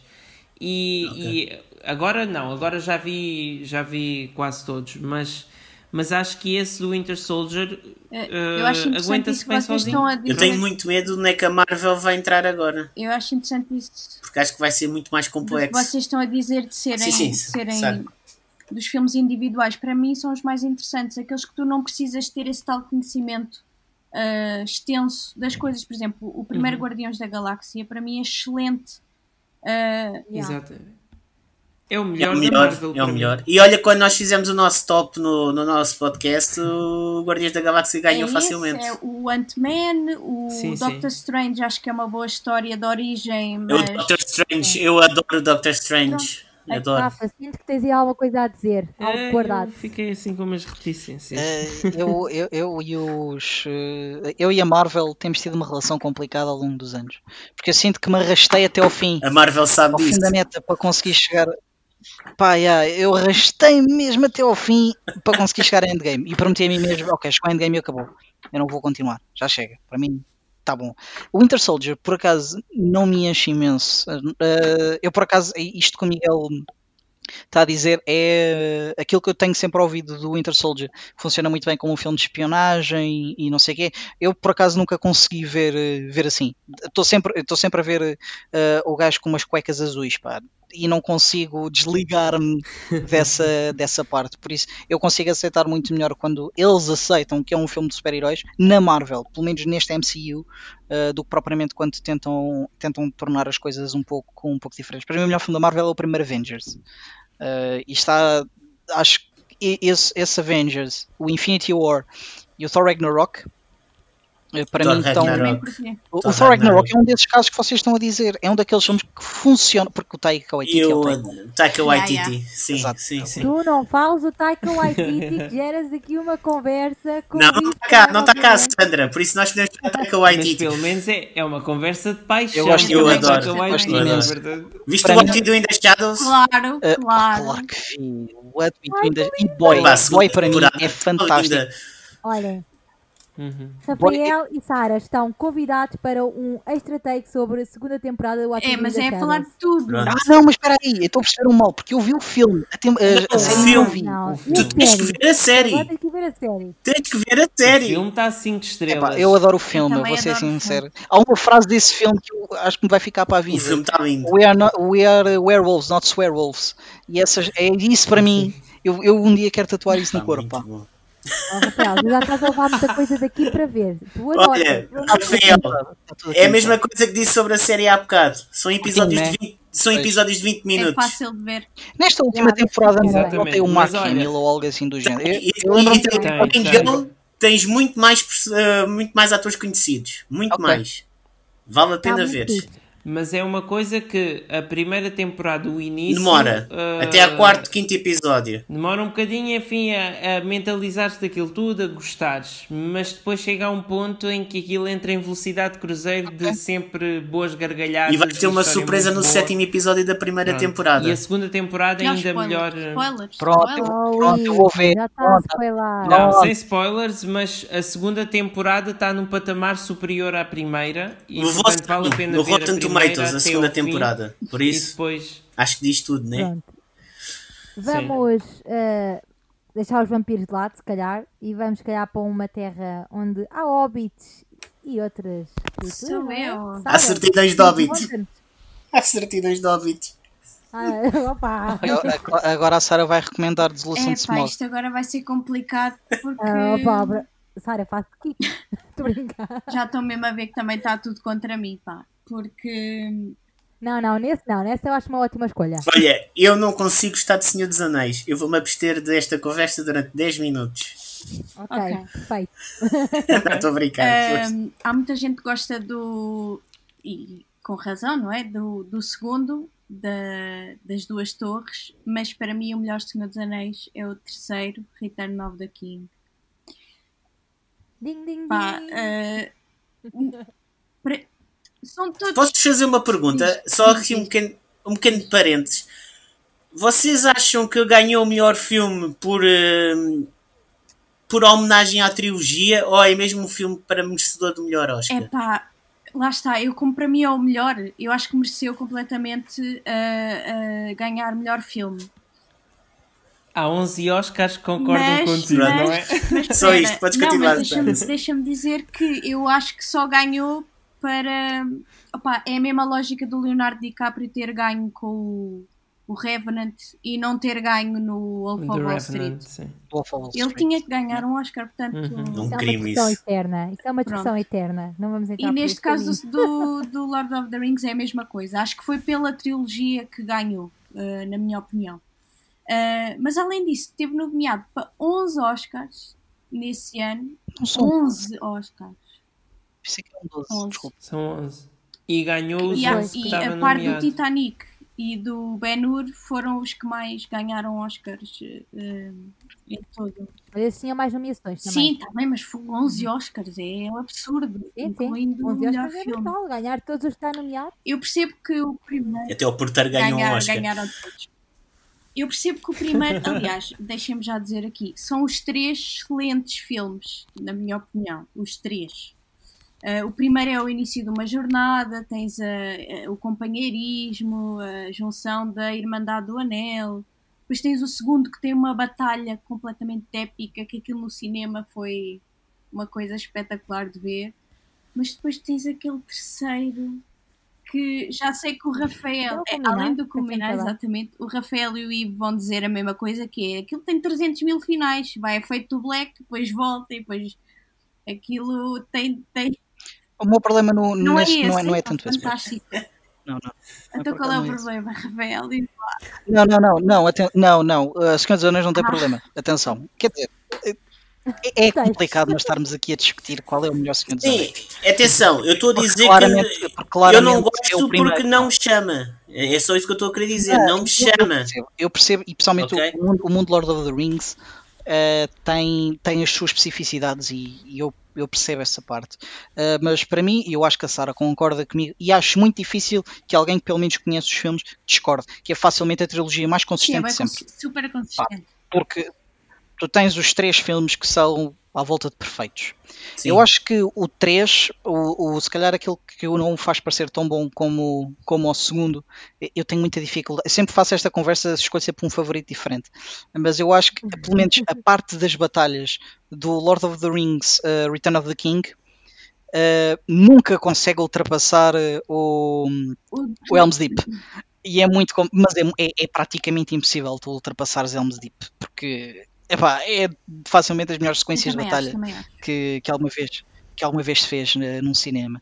Uh, se calhar aquilo que para mim puxou um bocadinho o Return of the King para baixo é sinto que mesmo com 4 horas na extended version uh, acho que o filme foi um pouco acelerado tentou forçar aquele, aquele final de trazer os pronto, quando ele vai para, para, para, para buscar os mortos sim, sim, sim, sim. então falta ou não mas sim, quando ele vai lá para a montanha e não sei o quê, sinto que isso aparece, caiu do céu, estás a ver? Não, se eu já tivesse ido algumas menções disso antes, aquele tinha-me soado sim, melhor. Estou a perceber. Tinha-me soado melhor do que chegares ali, ah, olha, afinal há ali tipo uns mortos em que podemos ir lá. Epá, mas é assim, Lord of the Rings é muito mais do que isso. Lord of the Rings este é um, é um payoff. Eu acho que o payoff deste filme epá, é... É, é realmente. Este filme fecha todas as personagens de uma forma absolutamente perfeita. Eu acho que é muito giro quando eles tipo, vão no, no barco e não sei o quê, mas para mim um momento em Gondor, quando eles se ajoelham sim, todos. Sim, opa, é muito bonito, sim, sim, sim. Há uma vez lágrimas aos olhos, já está a falar dessa cena. É. Mas eu, eu, para mim, os três filmes do Senhor dos Anéis têm coisas boas cada um deles uh, tem, funciona nos, nos seus próprios contextos. O primeiro porque é tipo, é, é muito giro, eles, vês eles interagir todos, é tipo, todos juntos, é? uma aventura. Exato, exato, é, exatamente. Enquanto e, e Towers temos, é, e temos um, uma repetição, que é o Sean Ben. Pronto, Sean Ben, sim, Sean, sim, Sean Ben, Sean Ben. Eu, nunca sei dizer o nome do homem, pá, desisto. Mas pronto, coitado, não é? Chama-lhe um mais uma vez. Por norma bate certo. Por norma bate certo. Novamente. Nem no 007 escapou. Viram, viram a reunião que o Josh Gad fez eu com o Willington? Ainda não vi, mas eu, eu, ainda não vi, mas tenho para ver. Há uma parte ver. em que eles mostram a tatuagem, pá, é tão fofinho, pá. Eles têm todos Opa. uma tatuagem do Senhor dos Anéis, então estás a ver tipo o Ian McKellen, o velhote, não é? A mostrar uma tatuagem tipo do Senhor dos Anéis, é muito querido, pá. É bem fixe. Pá, pronto, acho que. E acho que é engraçado, é, é um elenco brutal. Olhem, e, e ainda eu ia não dizer esse, aqui do esse, Hobbit. Não acho que não acho que uh... Não, não, não coisa. Mas olhem, mas que eu, eu acho que deviam... autêntica certidão do Hobbit. Completamente. Não, pois, eu, eu por mim o Hobbit eles podiam pegar no início e final do primeiro, depois todo o segundo e só o início do terceiro. E era só em torno do Smog aquela parte e, e pronto. E assim que o Smog morria acabava e pronto, e assim faziam um filme bom, porque o segundo eu gostei. Também gosto do segundo. Mas, o nível, o nível mas pronto, mas ficava só isso. E depois o nível do Hobbit. Ah, não tem de maneira. Não. Exatamente, isso não tem comparação. Era, era aquilo, era suposto do Guilherme mas... Del Toro, não do Peter Jackson. Não, para mim não. Sim. Bem, relembrar aqui também Ian Holm, que faleceu há pouco tempo, fazia de Bilbo Baggins. É verdade. Deu assim, um, um, toque especial uhum. àquela personagem.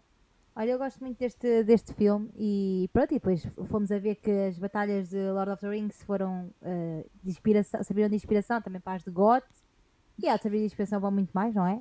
é? E se quiserem ver um bocado, conhecer mais um bocado sobre a história do Tolkien, foi assim que eu aprendi, foi nesse filme que eu aprendi a dizer o nome dele.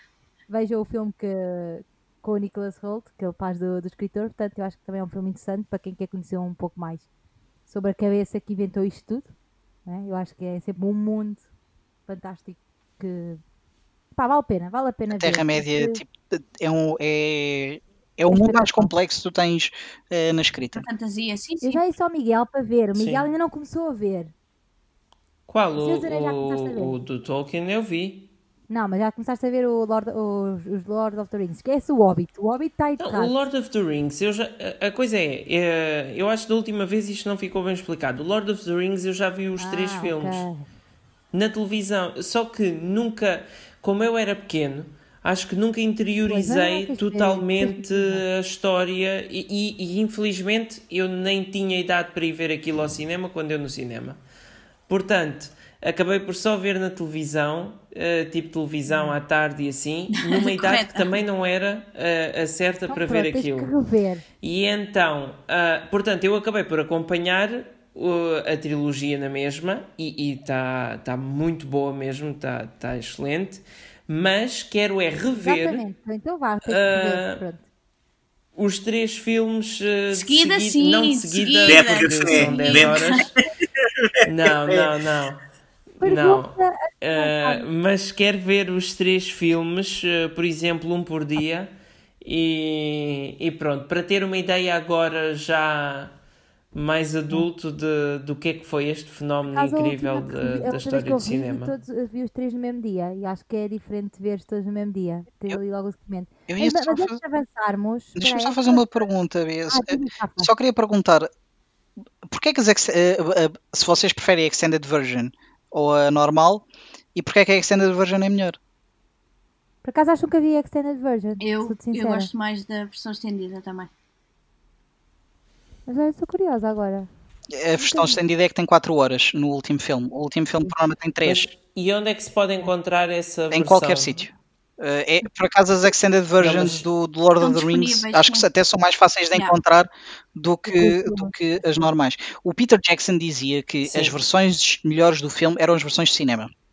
Uh, enquanto as versões estendidas eram para os fãs que queriam conhecer mais, mais uh, uhum. aquele mundo. Mas eu, por acaso, acho que a extended version do Return of the King é a que vale mais a pena ser Extended Version. Porque... Se calhar é por ser mais compensatória, é, né? É, exatamente, oferece mais o Extended Version. Okay. Uh, do, é quase mais uma hora, oh, se não me engano. Uh, o Extended Version. Mas, por do... exemplo, em streaming só está do cinema, não por é? Por acaso não Epá, tenho certeza. As horas que aquilo tem e vês logo qual é que é. Qual é, que é. é se pois. tiver 4 horas é o Extended yeah. Version. pergunta: como é que sim, vocês sim. estão em relação à série que há de vir? Curiosos? Estou curioso. Estou curioso. Vai haver uma série de Lord of the Rings. Eles estão literalmente a enterrar dinheiro ali, que é uma coisa é? parva, pá. Eles estão mesmo a pôr é dinheiro é ali. Eles estão mesmo a contar que aquilo possa correr bem. Não, aquilo, se não me engano, é uma prequela. Mas acho que ainda é uma prequela do Bilbo. Uh, portanto, mas na altura ainda falaram de fazer o Silmarine. Não vale a pena. Não, não, não, não, porque o Silmarine já não faz, já não faz sentido no livro, ai, quanto mais no, quanto mais tipo, no material. Posso não ter percebido, posso não ter dito bem, mas é Silmarillion. Pronto. É, é, é, mas ele, eles agora interromperam as filmagens e ainda não recomeçaram. Uh, o único que recomeçou na Nova Zelândia foi o Avatar 2. Estão esperado Avatar e 3. Então, Exatamente. Se conseguir metade Mas... do primeiro, já é muito. É. Mas eu acho que vai ser um fenómeno o, esta série do Lord of the Rings, principalmente se tiver mesmo a qualidade que as pessoas espera, é? querem muito que tenha. O problema é que se isso não vai acontecer, depois. Exatamente, o problema é gerir as expectativas é, também e, e, depois, e correspondê-las. Acho, que, é, acho que há muita gente que vai, vai olhar para aquilo à procura do novo Game of Thrones. Cheira-me muito que pode, que pode ser por aí. Sim, Enquanto... como também foram à procura do Space Force a pensar que é o novo The Office e olha. É, exatamente. Oi, vá lá. Não... Olha, já foi. Já estamos a chegar ao fim, infelizmente. Vamos para a última escolha da última pessoa, do Ivo. Portanto, Tem que ser eu a acabar, não é? Faz favor. Bem, da mesma pessoa que nos trouxe o Titanic, Aliens Ai, 2, nada a ver. Uh, epá, Aliens o Reencontro Final, que é grande filme. É só isto que eu tenho a dizer, não estou a brincar. É assim, é, é, epá, é diferente porque o primeiro Alien é terror puro e o, pá, o segundo é um filme Exato. de ação, mas é um filme de ação bom e tem o mesmo, tem pícaros de terror também, tem cenas de terror. Uh, lembram da parte em que eles estão todos, todos fechados num quarto e num, numa secção e de repente alguém lembra-se de ver por cima do, do teto falso o que é que estava a acontecer, que é só a parte mais assustadora de todos os aliens, muito provavelmente. Ah, mas acho que o filme, em termos.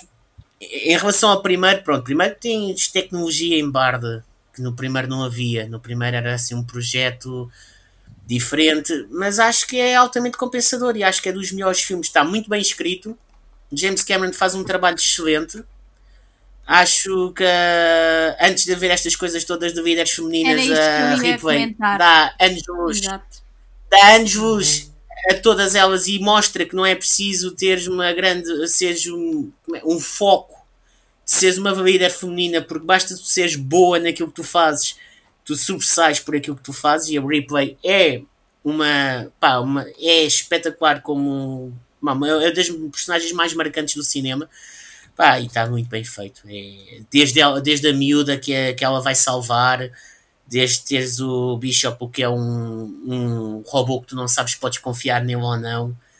Não sei se vocês já vocês todos viram o Aliens. não sei. Para mim o Alien e o Aliens estão. Eh, eu acho que isso é, é, sempre uma má ideia. Mas o Alien e o Aliens, uh, para mim, estão os dois praticamente no mesmo, no mesmo patamar. É, é, é, eu acho que em qualquer Exatamente. discussão que nós fazemos é de sequelas, tem de estar dois filmes, é engraçado, são filmes do James Cameron, uh, que é o T2 e é o, o Alien. Uhum. Não tenho completa certeza que o Alien seja melhor que o Alien, porque são filmes completamente diferentes. É muito difícil. Talvez no futuro o Avatar 2, se calhar. É Pá, olha que eu, pois, a minha, o Avatar 2 a Beatriz outra vez veio pedir aquelas opiniões polémicas uh, pouco populares e a minha, e a minha opinião é que o Avatar é o mau, é o mau, é o filme mau mais rentável o Avatar é Pocahontas, eu, desculpem lá, é, mas o Avatar é Pocahontas. O Avatar é... mas eu gostei muito é do Avatar, visual. aquilo, ver aquilo no cinema É muito visual, vive da tecnologia. Yeah. Pá, o Alien... Foi revolucionário na altura. Foi, Isso, então... foi o primeiro filme em 3D Sim. que eu vi no cinema. Epá, e aquilo tipo, mexeu comigo. Eu saí do cinema tipo é um 3D como não visto, voltou a ver. Tipo, Jesus não, depois, Oh, Miguel, depois foi, foi, foi a cena, foi que foi o primeiro 3D a sério. A partir daí vieram 500. Pois é verdade. Não, mas, vi, mas nenhum com a mesma o mundo, sim, o, o world building nenhum. que ele faz é, é, muito, é muito interessante, é verdade, mas o filme é, é, é estranhamente estúpido também. É, é, mas eu gostei de ser o filme em que os americanos perdem e, e depois nos Oscars ganhou o filme em que os americanos ganham. Qual foi o que ganhou nesse ano? Foi o. O da Catherine Walker. Exato. Yeah. Que acho que na altura era o filme que, que tinha feito menos dinheiro a ganhar o, o melhor tinha... filme contra uh, e era... fez mais dinheiro. Não, e, pior, mulher, não era? Ex-marido e mulher, né? Exato, exato, exato. exato. Ex-marido e ex-mulher. Mas voltando ao Alien e ao Aliens, eu acho que realmente uh, já o James Gunn há um mês ou dois ele tinha feito a lista das sequelas que eram melhores que os originais. Ele colocou o Alien ao mesmo nível do Aliens e disse que aí não havia discussão, estavam os dois no mesmo Já, patamar. Eu acho que isso é muito conversa. tinha alguma coisa a Eu acho que isto é que isso é muito uh, por aquilo que já dissemos aqui de, de serem dois filmes de, de géneros bem demarcados. E então um que é 100% terror e suspense e o outro que é muito mais ação e ficção científica e, e então fica mas o que faz a sequela ser boa é que a sequela oferece-te aquilo que tu queres. Queres ver mais. Estás assim e não há muitas sequelas que façam isto eu, eu aqui eu vou contra eu vou contra aquilo que eu disse do Die Hard em que eu uh, gostei do terceiro por abrir o mundo enquanto que o terceiro. Eu gosto de filmes que ficam fechados no mesmo cenário, mas quando eu olho para o Die Hard e o Die Hard 3, eu achei mais interessante o Die Hard 3. Mas aqui neste caso do Alien, eu gostei muito no primeiro filme de nós não fazermos ideia do que é que ia acontecer e de. Ou seja, no segundo também não, mas. Uh, mas do facto de não sabermos o que é que vamos descobrir. Epá, eu acho que é Pronto. isso, é, é ser filmes completamente chegam dois filmes e é tudo... com, a mesma, com o mesmo tema, não é? Tens a cena do, do, dos aliens e tens a mesma protagonista, mas são dois filmes completamente diferentes uhum. uh, em termos de género mesmo. É, o segundo é. Eu até fiquei parva a primeira vez que vi o segundo porque tinha tanta ação comparativamente uh, ao primeiro que nem pareciam, nem pareciam que faziam parte da mesma, uhum. do mesmo franchise. Então também não te consigo, também não consigo dizer se gosto mais de um ou do outro, porque acho que e eu, por acaso, equilibrados. É, eu estou com a Sana também. Sim. E eu agora a ver. Uh, bem, depois o Alien 3 e o 4, embora seja do Jean-Pierre Genet e do David eu Fincher... Eu gostei do 4. Uh, se bem que é... Pronto. Pronto, mas, mas eu acho que se enterraram um bocado na, na história era só tiros e tiros e não vamos falar da, da trilogia nova. não, não, podemos ignorar não podemos, não podemos ignorar esta coisa. Espera aí eu ouvi que alguém gosta do 4 eu consigo perceber que alguém gosta do 3 mas porquê eu, o 4? eu gostei do 4 é pá o 4 é tão esquisito meu. Mas é, é mesmo por essa esquisitice é que eu gosto do 4 é tão estranhamente sexual. É, é, é, é muito estranho eu acho que o 2 e o 3 são mas, estranhos, uh... mas eu consigo estar se calhar mais do 4 do que do 3. E o 3 fica ali um bocado. Não, o 3 tem bué de problemas. O 3 é assim uma, uma montagem assim um bocado esquisita, aquilo não se percebe bem o que é que eles estavam a tentar Sim. fazer. Mas o, o 4 tem, tem uma cena quase de tensão sexual entre a Ripley yeah. e um bicho. Que, que, faz tipo a minha espinha dar é tipo. o filho. Um... É o filho dela. Ah, ei, não, o 4 para mim é assim. o. Mas onde eu. Peraí, Bia, só antes de dizeres qualquer coisa. Estás a ver? Tens trabalho de casa. Pois, uh, uh, não sei. Eu, uh, onde eu ia chegar era, claro, aos mais recentes, em que eu ia dizer que o Ridley Scott, da mesma maneira que ele não para de mexer no Blade Runner, ele quer muito continuar a mexer no universo. Mas eu teve um problema nesse, nesse processo para que ele quer, é, o que eles originalmente queriam fazer era uma sequela do, do, do Aliens, o 2. Sim. E acho que. Ia ser o Neil Blomkamp. Mas depois foram para o Prometheus e para o Covenant. Mas eu, te, eu gostava. Pá.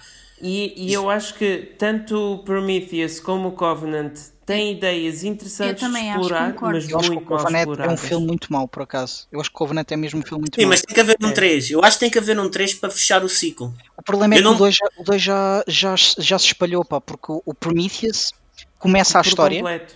E era aquela história que o Ridley Scott queria, queria seguir, era a história do Prometheus. Mas entretanto, quando o Prometheus falhou uhum. nas bilheteiras, uh, a malta dos estúdios, não me lembro agora necessariamente qual era o estúdio, uh, fez ele uh, mudar de, de, direção para a direção do Covenant. Sim, que... Tinha, que haver um, tinha que haver um Alvin para ligar. Sim, sim. É, basicamente yeah, o que acontece é isto. Tinha que haver yeah. o Xenomorph tinha que aparecer, senão não havia não havia a ligação. E, e então, com isso, eu não, chego, eu não posso isso... deixar é que o David consiga a vitória. Estás a perceber? E eu tenho que haver um 3 para fechar, não é? Para fechar aquilo. Sim, é verdade, mas, mas com isto eu chego ao final. Com isto eu chego ao final da minha linha de pensamento que era, eu acho que o Denis Villeneuve é que devia pegar na saga do Alien e fazer não, um o, Alien, o Alien já está todo estragado atrás, pá. Ele já vem ah, atrás. tem que haver também uma acho, conclusão. Acho que Mesmo que, que seja mau, olha, sei. venha. Eu não sei, mas é que eu não sei como é que eles Demorou 5 anos o Covenant em relação ao Prometheus. Ele... Pá, esperas mais 5? Ele quer fazer mais dois ou três filmes, o Ridley Scott. Pá, o Ridley Scott tem 80 anos, meu. É o Manuel de Oliveira dos Aliens, meu, o que é isto? Olha, se calhar. Bem, ah, eu vou só dizer uma coisa. Diz lá para acabar. Que eu fiquei na dúvida no final. Pá, este Aliens foi mesmo a minha última escolha, a última da hora. Que eu queria pôr o Mad Max 2, que é um excelente filme. Não sei se alguém viu. Sim. E o, pronto, o Império Contra-Ataca, mas esse não é preciso falar. Foram, as, pronto, foram aquelas que ficaram até ao final, mas eu depois fui por uma escolha muito menos óbvia. Pronto, Pronto olha, de, já agora é, deixa-me só dizer. Mas olha, o Mad Max 2. portanto, uh... Ok. Mas sim. para isso ah, o Padrinho 2 tem que ser melhor que o primeiro e não é. O quê? Não, não, não. Estão ao mesmo nível, não? Oh. Eu, eu Bem, é melhor isto ser para outra conversa. É melhor isto ser para mas só uma coisa, uma Ivo, dois. quando tu falas no Mad Max 2, é considerar o Fury Road ou considerar só a trilogia não, original? É assim, o Fury Road não conta que é, que é, que é o coisa tens três, tens os três okay. primeiros, agora o, o, segundo, que é aquele que eles andam todos à guerra pela gasolina, pá, é excelente. Sim, sim, sim. É, o melhor. É o melhor, é o, é o melhor. desses três, sim. É e não mesmo. sei se é o melhor dos quatro, okay. mas pronto, isso aí são outras guerras. Hum, isso não, são outras guerras. Muito, eu gostei muito do Fury Road. Eu, por mim, o Fury Road tinha levado o Oscar de melhor filme e melhor realização. Sim, são outros tempos, mas pronto, são sei. Nem todos concordam, mas eu, eu por mim. Uh, Tirando o 3, tem a Tina Turner. Acho que era a altura. Está tudo bem. Muito bem, ah, olha, certamente que havia muito mais sequelas para, para falarmos aqui hoje. E, claramente, e espero que haja uma sequela deste podcast, não é? Yeah, espero que haja uma parte 2, uma sequela deste podcast, porque adorei a nossa conversa e tenho essa pena que já, que já estejamos a acabar, que já, já falámos todas as escolhas. Obrigada mais uma vez ao Rafael e à Sara por terem cá estado. Não se esqueçam de seguir o Camada de Críticos no Instagram, no. Vocês têm Facebook? Temos com certeza. Não. Sim. Tem? Somos malta fixe. No YouTube, fixe, no YouTube, no site. Sigam também o podcast deles. Exato. Sigam também o podcast deles, Barulho de Fundo. É exatamente como, como o nome diz, camada de críticos, é só pesquisar aí, encontram facilmente. Sigam-nos também a nós no, no Instagram, The Driving Club underscore podcast e o da Golden Take, também exatamente como se diz. E olhem, meninos, eu espero que pá, haja oportunidade para falarmos mais uma vez num próximo episódio. Gostávamos Obrigada pela vossa convite. presença e das vossas opiniões. Nós é que agradecemos. Espero então que eliminemos esta parte, que eu sou péssima a terminar. Ficam já a saber aqui. Ou envia ao Miguel. Quanto a nós, é para a próxima. No próximo episódio. Vejo-vos hoje, se o que vocês quiserem. Obrigada, Obrigado. e até ao próximo episódio. Tchau. Tchau. Tchau.